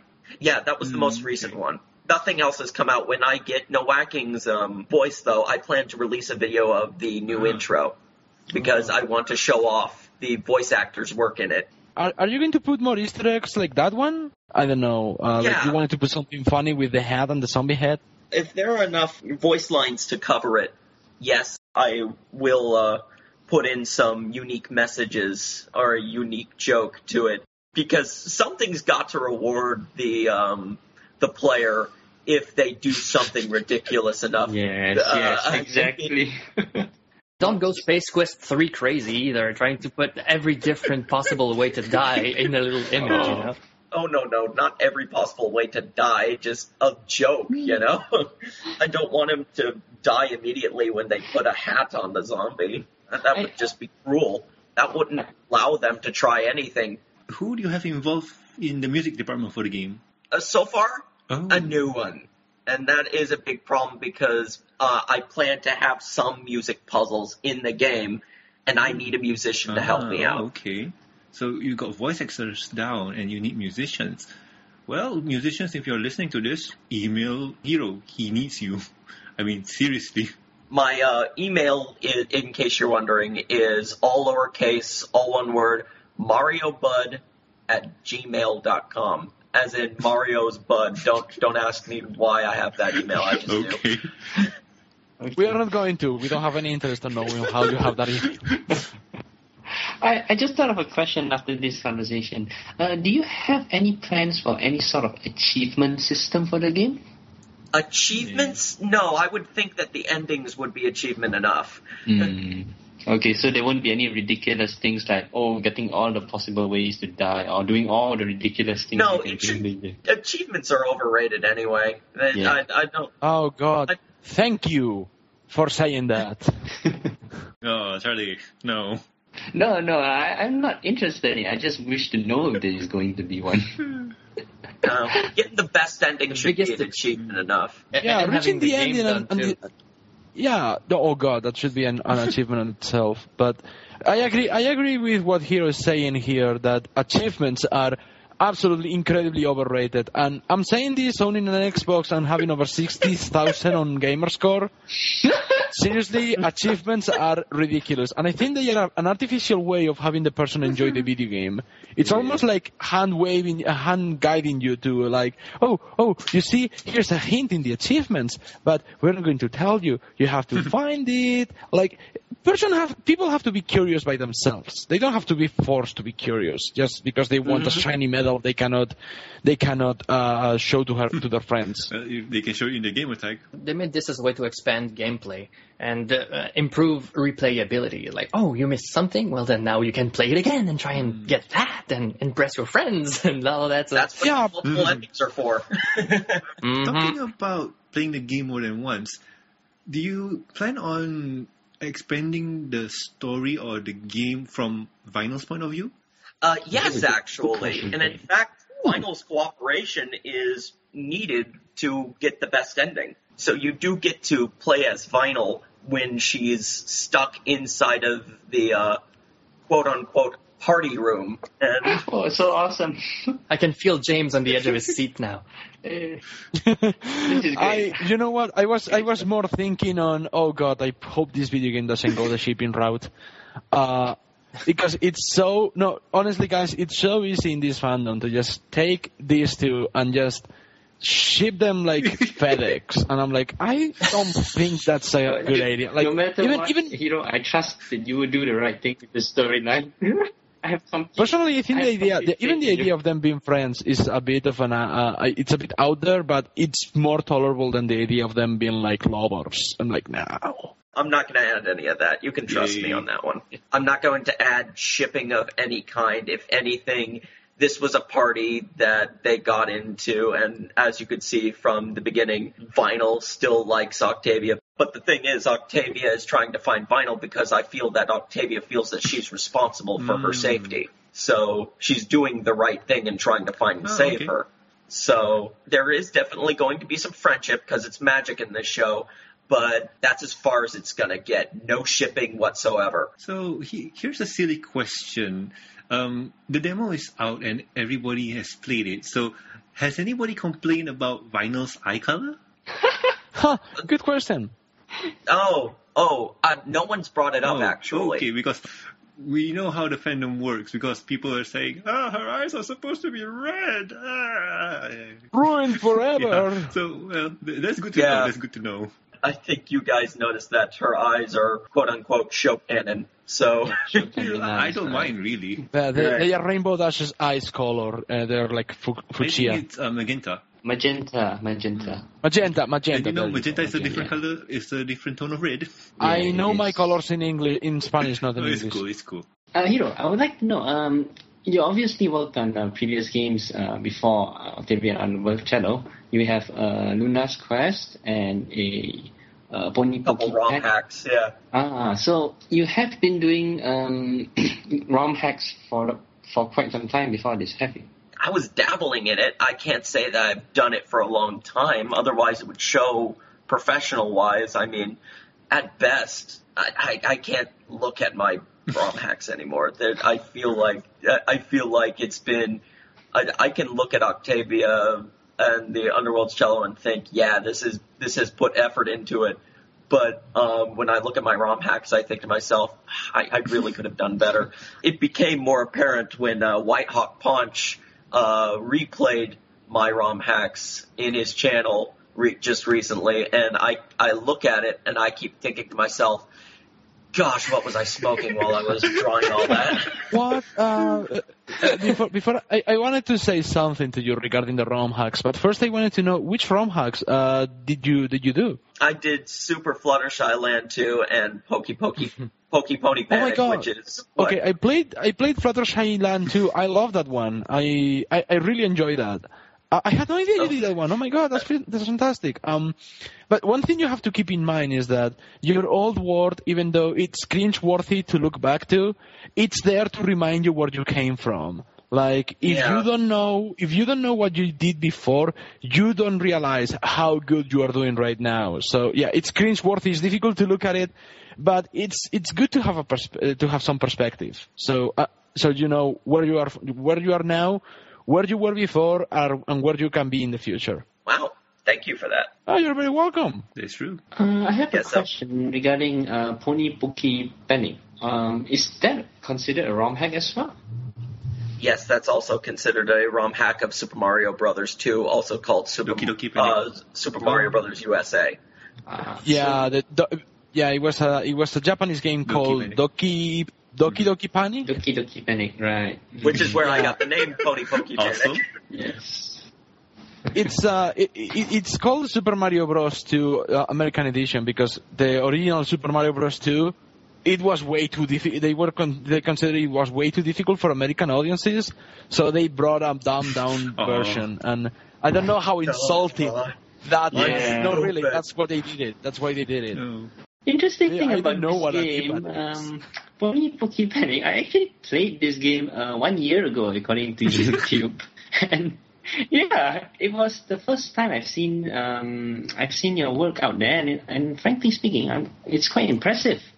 Um, the sprites work perfectly. The way you chose the uh, ponies, the background ponies, just to substitute the characters. Um, Lyra was Luigi, Twilight Sparkle was Mario, and Yeah. um, Trixie I was was going, Toad.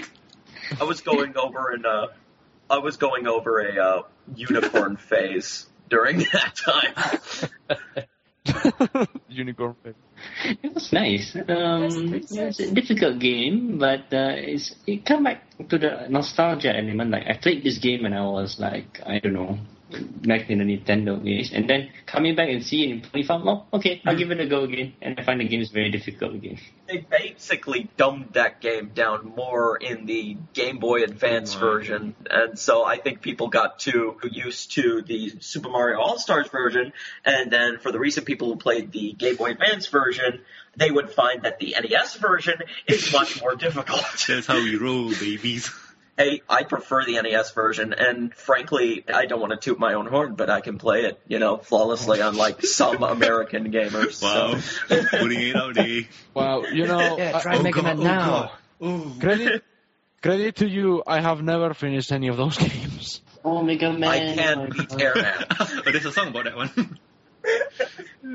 Mega Man is very hard, man. I it's, it's a rage game, no. you know. You play, and then you keep on losing over and over You and over what? again until I you feel like played smashing the Man, uh, computer. The But controller. that's how you learn, you know? No, no, I played Mega Man, and the recent Mega Man I played was, I think it was the Mega Man and Bass or Forte. Oh god, I don't remember the name, but it's for the Super Nintendo. That one was pretty hard, but going back to Mega Man 9 on the new system, 9 and 10, those are stupid hard. If if anybody out there knows what I'm talking about, Concrete Man, the first boss you fight, that was already hard. Ah, wait, that was Mega Man 10 10 you're talking about. No, no, wait, I, computer. I, I, I- wait, Mega Man, was it 9, the gun, the, the one that had the female Uh, robot nine. master? Right. Yeah, Splash Splash Woman? That was It 9. was so Yeah, Splash still Woman, yeah. Like playing those games, and I played it and thought to myself, was Mega Man ever this hard? I, I don't remember being this hard. Yeah, yeah. Mega Man 2 is the. It's really difficult. I say Mega Man 2 is the only Mega Man pl- Oh. game I played, but it's really, You know, really how to make it difficult. start the game, beat Metal Man, and use his weapon all the time. It's broke. That's what I did. Even even with that, uh, even with that was hard. I am just. I, I'm, I'm useless with uh, platforming games, let alone platforming action It's games. cool. It's cool. The only game that I can play is Hey, Metroid Metroid's not easy. Metroid's of, not of that genre. Metroid is not easy, but it's a great game. What, you mean you don't like Castlevania? no, you know what? I did play. Uh, I I played and finished Symphony of the Night on the 360 uh, because it's available on the marketplace. I I beat the hell out of that game, but I didn't play any of the others. I got uh, uh, hung up on on the original Castlevania for the Oh, for the NES. I I got so mad I threw the video game out the window. I'm not even. Really? Oh, man. It's not no no euphemism, no anything. Took the game, just throw it out the window. I pick it up the next the next way the next the next day. It kept Okay. working. if you see Castlevania Chronicles on the marketplace or wherever, because I don't know if it's there, uh, don't try it because you're going to throw your console Oh, out. Boy. I don't, I don't, I don't. It got, it's gotten to a point where I just want video games that I can think what I want to do and and strategize and plan things. Like right now, I'm playing XCOM Enemy Unknown to prepare myself for XCOM Enemy Within. That's the game I'm playing. At, uh, I'm playing at the moment. Cool. Can I can I sing a can I may I sing a swan song for uh, a game that I Oh, sure. played recently? Yes. Okay, uh, Ducktales Oh, remaster. I want to get that game. Ooh. From what I've seen, it's really good. I want Oh. to get the game too. Okay, let me just say a couple things. I love this game for two reasons. One, not only for its nostalgic value, but two, it doesn't it doesn't bullcrap you on on the difficulty like most of the other games. It keeps its its NES hardness and even turns Oh, it up to eleven. Um, and, and but I when I when I played the game, it was so hard to beat Mount Vesuvius, and and my gosh, was it worth it just to see the end? I played it on hard from the beginning, and I never played Ducktales until my, that I- very I- game. I, never played it. I, I You're lucky. Oh, I played Ducktales before, and Eh. on on the NES, and what I, I remember having fun with it, like sitting down and playing it through completion. And back in the days, I got no idea what I did. All I knew was I finished the game, and boy, was it fun! But Yeah, but I remember a time when finishing a game was new to me. yeah, Because when you start on Atari or ColecoVision or sometimes even just old Co- Commodore 64 type of games, they never end. You rack up score, Yeah, you rack up score, and you rack up score. The game loops and becomes harder and harder and harder. Yeah. and well, uh, by the time you have a exactly game that ends, you just go, "Oh, I reached something new." no, but still, That's exactly. That's pretty much when video games started to change, where you can actually finish the game instead of just being a point ranker. I never had Ducktales for the NES. I had it for the Game Boy because I have never had a Nintendo. Oh. I was a Sega guy. I, I was a Sega guy. I had a Master System 2 with uh, Donald Duck's Lucky Dime Caper. okay. And I remember that I game. never, ne- and Alex Kidd too, uh, Alex Kidd in Miracle World, and I never played uh, Ducktales. But I remember the, the Moon theme. I remember how difficult the game was on on Game Boy at least, and I'm very happy to hear that the remaster version has the same difficulty level that it doesn't BS you with. With, yeah, and you know uh, what the worst crime is? What is it? You know What? what the worst crime is? People don't like it. What? People say Why? it's people because people say it's too hard. They're Oh. too they're they're Aw. too used to the Call of Duty hold your hand Kids. throughout the gameplay. We we want the spawn days. point. We, where is my spawn point? I want a checkpoint. You mean I have to play the entire game from the beginning? My health doesn't Shut go up. up. My health doesn't go up. What can I do? Well, you get the medkit. What? That's bullcrap. You want to play? No, not even Metis. You want to play a hardcore first-person shooter game? Play. I, I hate I'm going to say this, but play GoldenEye. GoldenEye is hardcore. Oh, boy. You have Oh, boy. one health bar, and if you get killed, you have to start the, the level all over again, and you have to be careful when doing the, your objectives. And there is no hand holding; it's all free roam, completely free from the beginning to the end of the level. Oh my. That, that, that Ah. yeah, old games were grueling, I- but that's I- kind of important too. You gotta kind of have to learn from that and then improve on this. Like all those games that uh, Independents are making right now, including Underworld's Cello. All of those are derived from all the experiences we had, and we take the best of what we like and then try to share it with the others. I like that. Mhm. That's true. That's why that's why Braid was such a huge successful uh, successful game. Yeah, Like, it's uh, such a shame that the creator was such a pretentious. Anyway, I'm, I'm done. That's a pro. That, yeah, that's a problem. Although you know what, I'm glad I remember Braid because uh, the guy who created it, he's doing another game called The Witness, which is a spiritual successor to Myst, another point-and-click game. Mm-hmm. It was meant to be released in 2011, but it, I haven't heard anything of it, and I don't know if it's still going or not. But it looked really, really slick and really interesting. So, Hero, I got a question here for Underworld Stellar. I noticed that you are a big fan of the whole traditional type of difficulty where if somebody dies, you bring them back to the beginning and learn from your mistakes. So, will Underworld Shadow have that kind of difficulty level, or will it be a, a safe point here, or you can save at a certain spot kind of deal? There, there are there seems Yeah. to be save points when you first start. One, once the adventure really starts, you, you're given the choice to just keep going or save the game, so that you don't have to, go through the intro again. Oh, okay. Of course, I mean it's the demo, so you don't have that many save points. But it, it's like uh, the first three Resident Evils, where you had that safe room and a typewriter to save your game. You can't Yeah. save anywhere else but there. Oh, okay. Oh god, Yeah. that safe that safe system with the, the stupid ink ribbons. oh no no no no Depending no! on the no difficulty you increments. played, you could have infinity in, uh, ink ribbons at that time. I, I know I have uh, Resident Evil 3 on a Dreamcast, and unless I play on a very hard setting, at least I, I won't need any ribbons. So, not um, not on the not on the GameCube version, not on the GameCube remake of Resident Evil One, Okay. where there were like 30 ink ribbons in the entire game, regardless of difficulty level. Ouch! I know, right? It's like that. but Hero, you were saying? He is totally right in the fact that there is a save point in there in the game that is just set in. The house isn't very big. There's only uh, one place where it is safe from any and all danger, which is the study, which uh, resets the fear meter. It allows you to store all your inventory. It allows you to save your game, stuff like that. But it shouldn't mean that you should feel comfortable in the game because when you do find uh, the um, when you do find the study room, the time where you um, the how much time you have before your uh, fear meter goes up drops dramatically. Don't worry, it's only going to go down to like 15 minutes.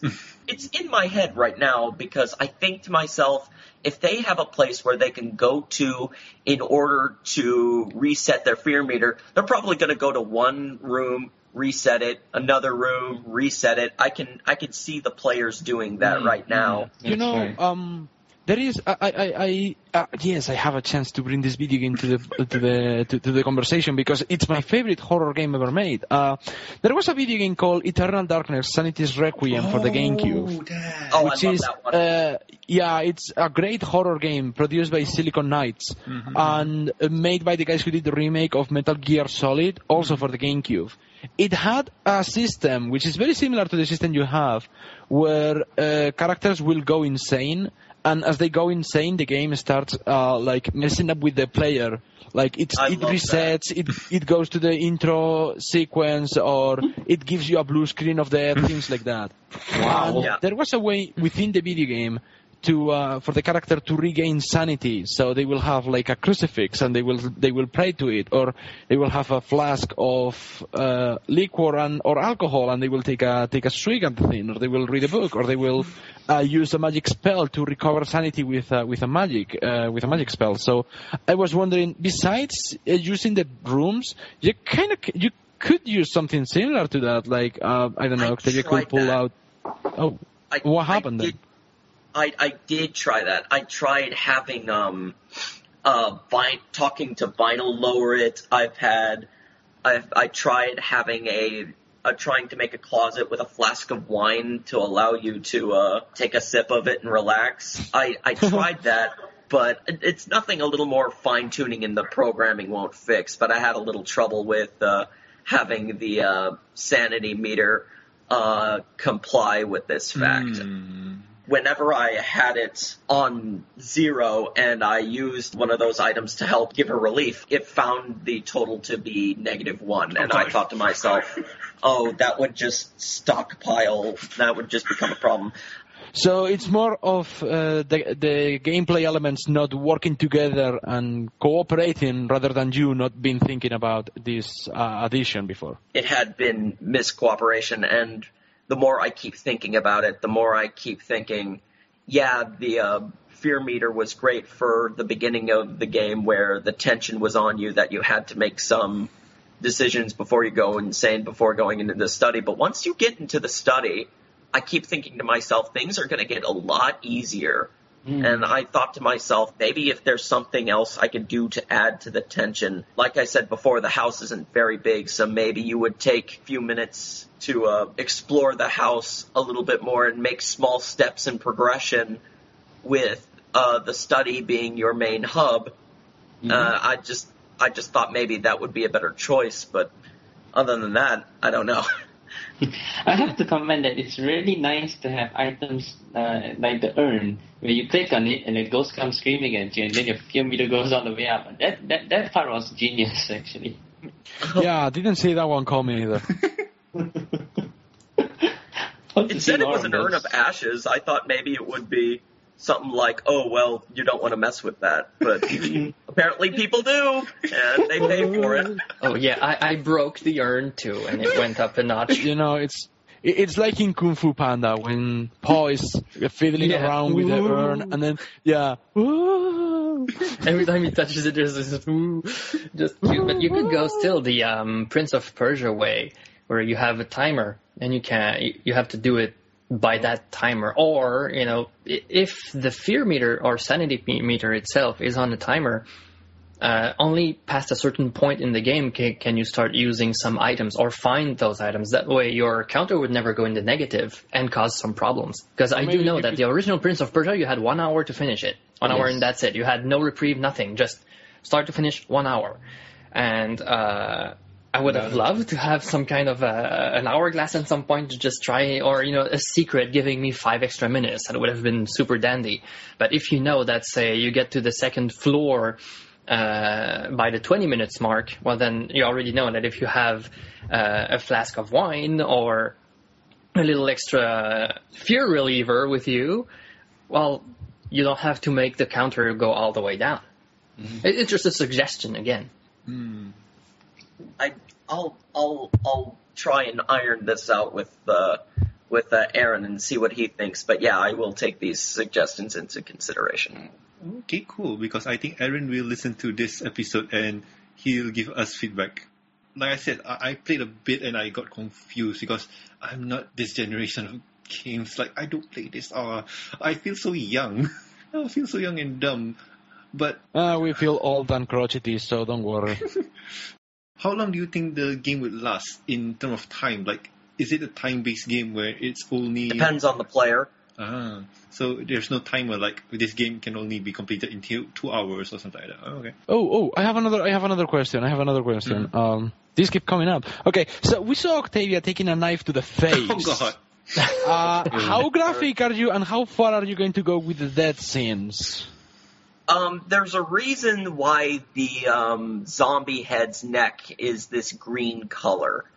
Um, I I'm kind of squeamish on what to think about putting blood in the game because I think to myself, there's a lot of My Little Pony fans that would hang me up to dry if they found blood anywhere near their cute, colorful pastel ponies. So, um, I kind of, I'm kind of trying to put myself in the gray area hmm. and trying to at least put some semblances of death in there, hmm. but hardly any blood. So You know, that's a that's a good position to take. This fandom is very bipolar when it comes to grimdark.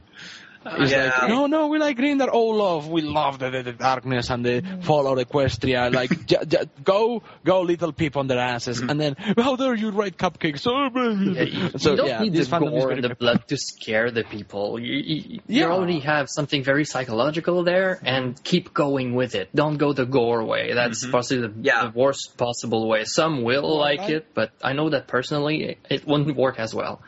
What Lion I, is I, saying I is agree absolutely with you, and. I do plan to go that route. Yeah. I'm not gonna. Yeah. I'm going. If, If you- in terms of being graphic, I'm only going to use the uh, text to do so. Ah. But in terms in showing it, I'm not going to show much. So If you if you look back to the original uh, Texas Chainsaw Massacre, there is no blood in the entire movie. Everything is suggested with sound effects and camera angles, and it's still one of the most disturbing horror movies ever made. And there is not a drop of blood in it. There is more. There is more blood in Poltergeist. Uh, than Yeah. in, in than in Texas Chainsaw Massacre, which also Poltergeist is really disturbing and a really really well done horror movie. So yeah, I, I agree with you on that. That uh, and the part that you refer to the text is when the when the Timberwolf attacks. That you say you're going Yes. to do something similar. yeah, with it. yeah, yeah. Not only that, but the head and the knife and whatnot. So you know, I That was will put in really- description. I will put in descriptive. Uh, you know, um, uh, deaths in there, but when No it comes visual. to showing, it it won't show much. Yeah. Actually, By I the way, like- that part with the that part with the Timberwolf's head, that one, the Timberwolf, like when it attacks, holy crap! Yeah, that I was was, I was quite proud of that one. Yeah, Yeah, that was you- good. you better. actually. That was really good. Actually, I, uh, I, I've like played this game um, as like uh, streaming for for to show to one one fellow, and he was actually quite um, quite scared. He said he commented that he would not play the game on his own, and when he saw the zombie's head, he was really like afraid to proceed. What would what would go on? This so was I think for yeah. Extra Life, right? Yeah, during the extra life, during your break, Norman. So what happened was, um, I think you really nailed down the shock factor in the in the graphic and in the description. It really has Without got showing a drop of blood. This is what I'm shooting for. yes, it's well, good, good, good on that. Hope to see more of that. Well, or see less of it. See less and uh, read. A night for murder. Oh, God. Dun dun dun dun dun dun. Oh, it's just spaghetti sauce. oh. No, no, no. it's It's, ketchup. black and white, so they used ink. Uh, but still, oh, uh, I I can't wait to play the full version of this game because let's just say if the game comes out live and everybody's getting it, I, I want to stream me playing it. And you know what, Hero? Oh. I, I'm inviting you on just to say stuff about the game. You're gonna do a reactions. Play to play like a commenter. Oh, he's yeah. going for the goal. I- I he's reaching for the mind key. Oh my god, he's dying! You're I really wouldn't mind that. I find that to be fun. I, I've been, I've, I wanted to do that with uh, White Hawk Punch when he was doing my uh, ROMs, but I didn't ask. Huh? Here's the thing. Um, when the game's out, why don't you come back on and do a premiere party with us? Talk, talk it up. Um, invite people on. Maybe I don't know. You know, it's gonna be what a year away. So yeah, planning. Sure.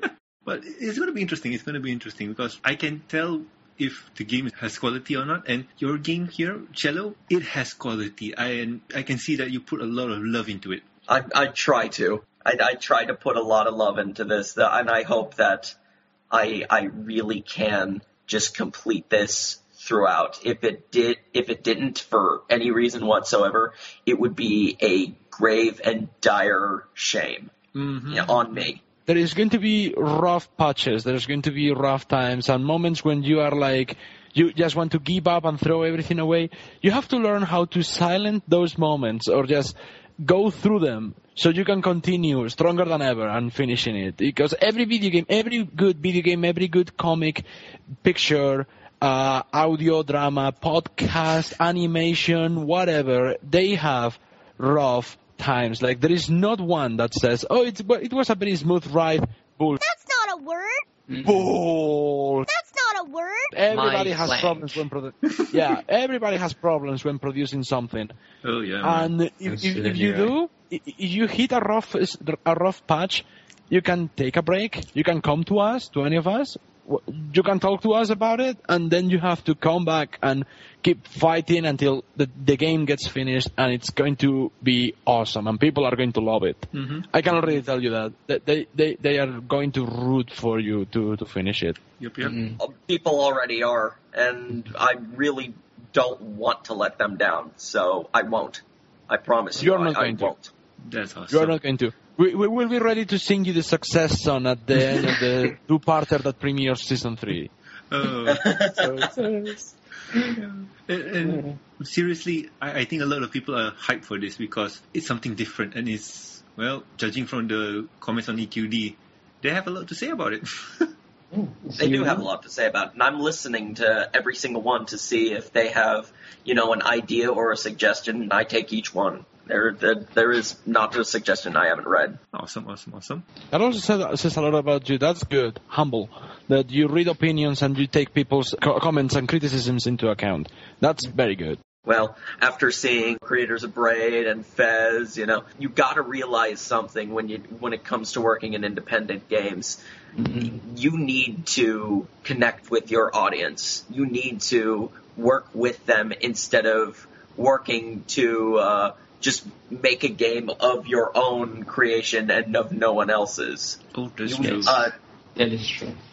and that's something that I'm pretty sure most video game companies today, uh, EA especially, uh, Yeah, yeah, Yeah. yes, yes, correct. uh, have been losing for quite some time. So I, I feel that this is the best way to do it. True, true.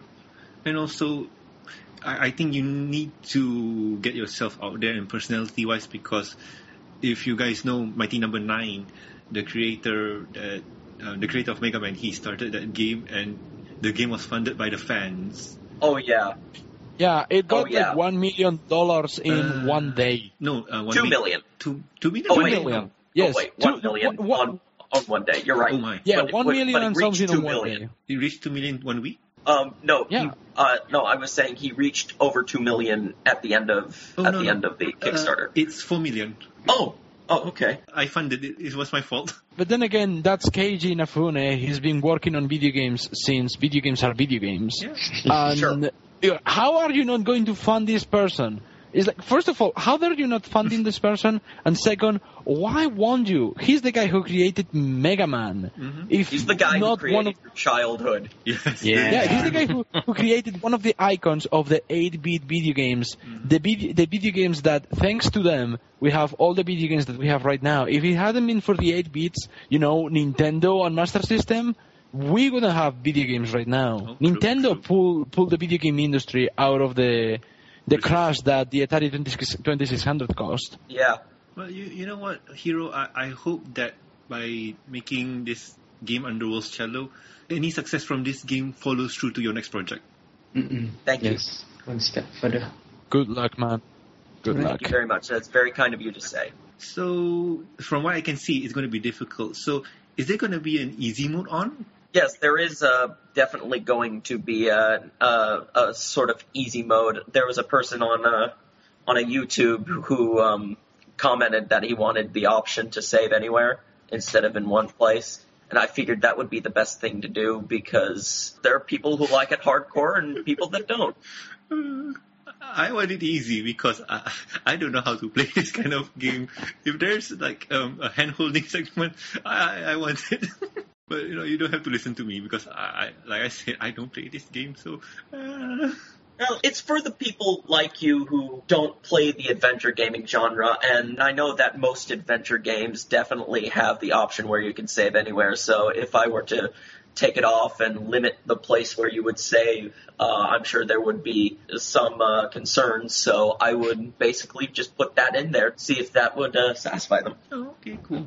Well, I, I'll try it out, and well, um, I since I have your Skype, I'll just message you and say, yeah, this is too very difficult. I want it easy. uh, I'll just nag to Take you. my I'll- hand. Yeah, I'll, I'll just nag to you, or even even better, I'll just message you. How do I solve this puzzle? It's in World One of One. Pull it through my finger. wow, that's going to be annoying. No, but seriously, uh, I I wish you all the success, and I can't wait to play it, man. Because I consider myself as a gamer, and I don't know play this game. So uh, first thing I'm doing, gonna try to this game. Mm. Hopefully a Halloween 2014 release, if all goes well. yep, yep, yep. I hope it does. I really hope it, It will. does. So before the game release, do you plan on releasing another demo?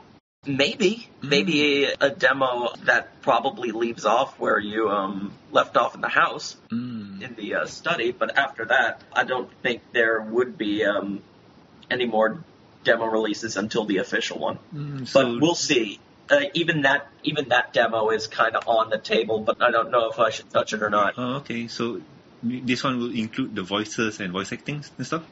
I do want to release some videos on YouTube uh, demonstrating the actresses and actors and their voice talents in the game. Mm, That okay. I at least want to do. So I, I've been thinking because uh, since the game is out and there's a lot of people that touch it, do you do you got any feedback saying this game this part here is broken or this part here didn't work and stuff? all the time. I, and I thank them every time they find a bug for me to fix. I, when I put this on 4chan, they were really good about critiquing and saying, "Hey, here's here's a bug, or here's a, a little grammatical error you need to fix, or this shouldn't be here, and whatnot." The reason I released a mm-hmm. a a updated demo in the first place was because the first demo that was released before the video uh, was brought out uh, to its release was so buggy, especially with the candle and the fact that the uh, key took up an additional space after it was gone. It just needed some more fine tuning. And if anyone's listening to me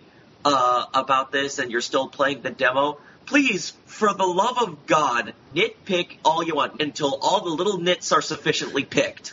Because Okay. I depend on you to help me out. Playtesting is magic. Yay! No, you see, that's that's a very good thing to do. Uh, people usually regard 4chan as the mighty evil of the internet.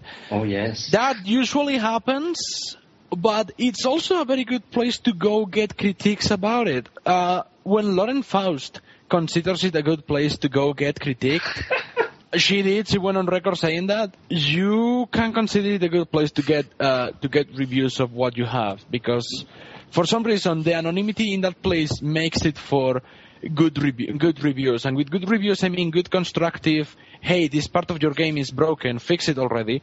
uh, kind of reviews. Instead of yeah, instead of saying, "Oh my God, this is useless. You should give up," they say, "Oh my God, this is terrible. This is how you do to make it better." Uh, that's that's good. That's how Yeah. the video game industry should be instead of being, oh, this video game is perfect, 10 out of 10, I only played the demo. oh, okay. believe GameSpot, Valve- GameSpot, Uh, Jeff Valve did it. Valve did it quite well with their lots and lots of beta testing and play testing. I remember read, uh, listening to their commentary on Left 4 Dead and uh, how how the game grew from a simple concept. Uh, after all the play testing and the fan input, it became one of the like funnest zombie killing games out there today, up to this day. It's true. I, I played 25 hours for charity and that game was fun.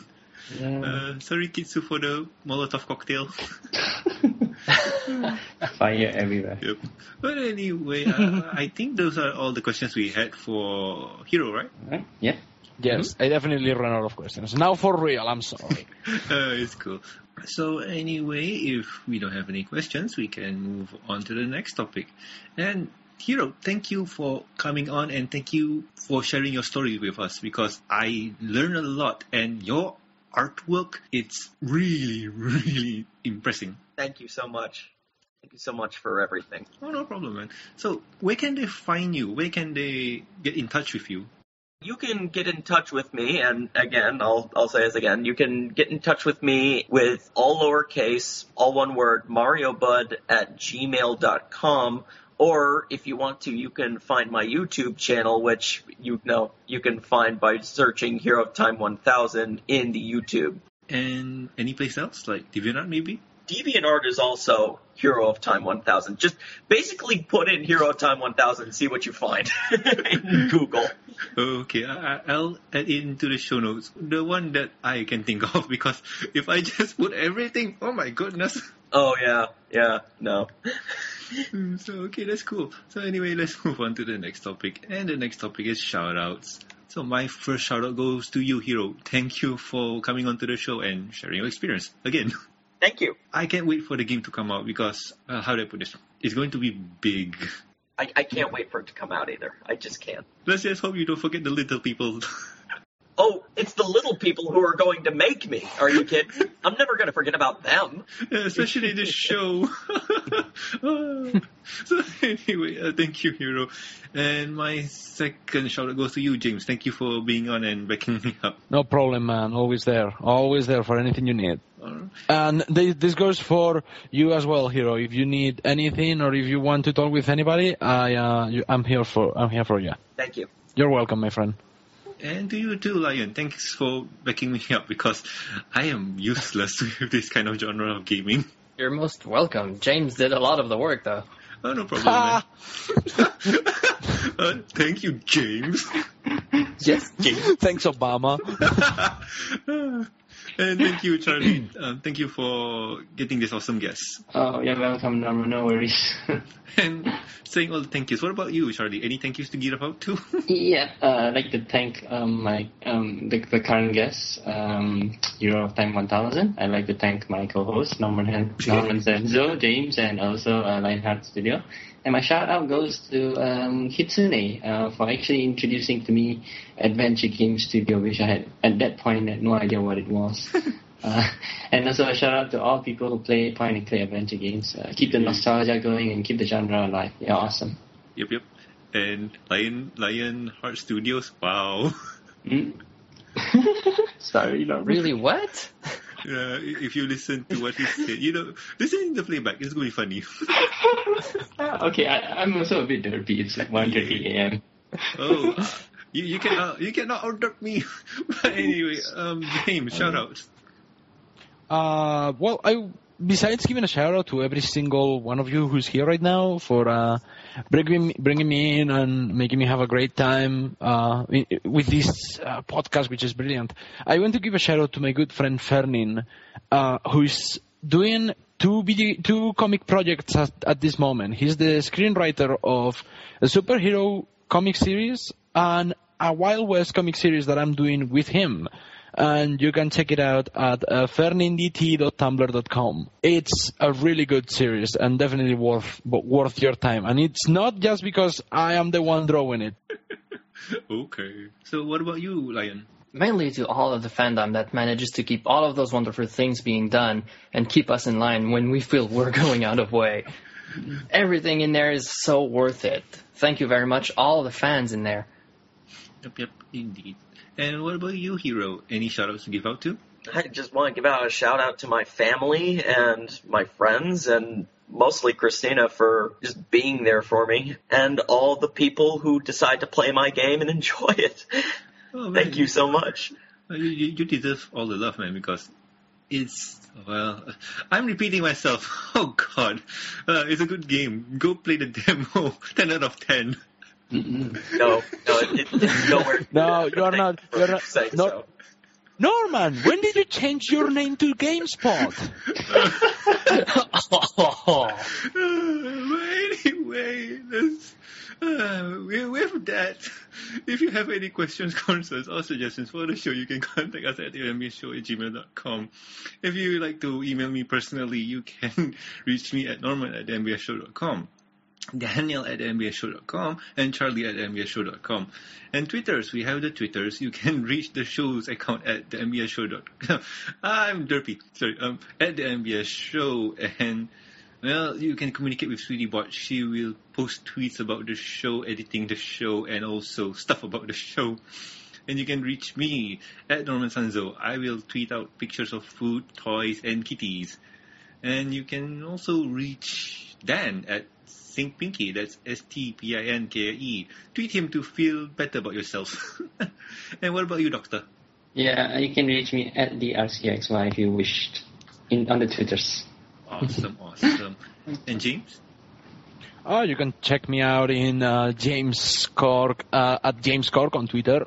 You can check my DeviantArt on jamescork.deviantart.com, and you can follow my Tumblr on askmovieslate.tumblr.com. Alrighty then. And Lion, what about you? Well, you can reach me on DeviantArt at lionheartcartoon.deviantart.com. But before you do that, just be sure to check out Hero of Time 1000 before that. His stuff is really worth it as well. Mm-hmm, mm-hmm.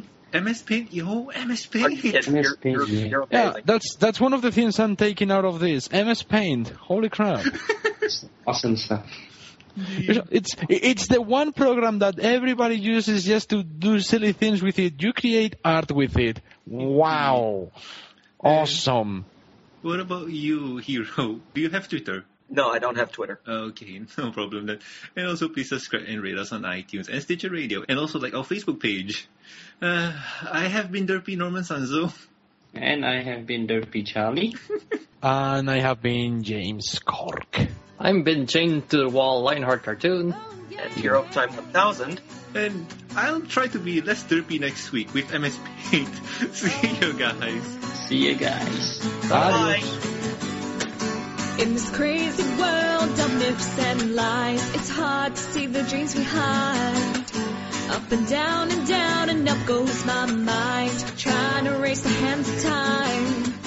Seeing all these paths connecting ties, which then I realize. You think I should stop, wait, and whoa, but you don't know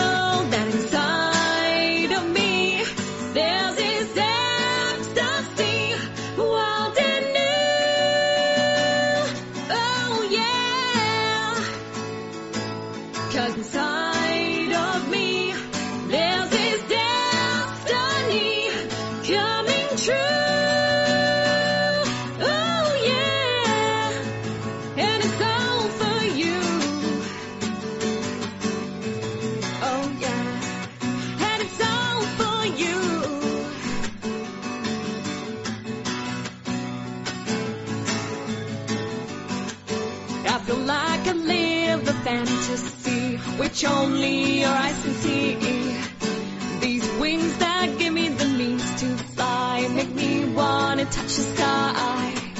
But as far and as fast I soar so high, stop and just ask why. About the line of reality you drew, but you always knew that inside of me there's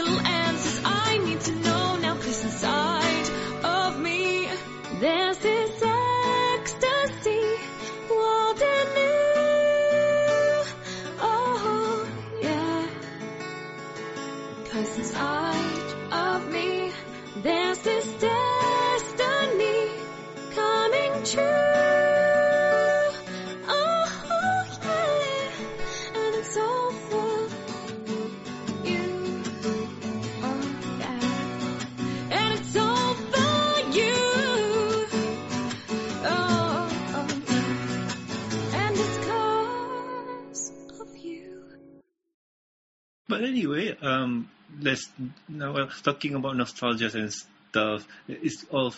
Sorry, how do I want to segue out of this? God dang it! um, three, two, one. If you put this, if you put the hat on the zombie head, it should start playing the music of Thriller. oh my gosh! Or, or at least some facsimile of Thriller. No, it's like you put the head on the, the hat on the zombie head, and it goes, "Come on!" But then it would drop the key. Yeah, that's perfect. Another way to solve the puzzle. Okay, cool. Because I think Aaron will listen to this episode and Oh, he'll give us feedback. You have to beat yourself out. Ah, never mind. you, you know what? Hero, Hero said it, and uh, Hero said it. I got you. Ah, oh, oh. As long as you don't, uh, as as long as you don't acknowledge it, it will pass away. It will pass away. So, so anyway, Look away, it'll disappear. yes, look away. Don't look at me. If I don't see it, it won't see me. Yeah. That's my cat's prerogative.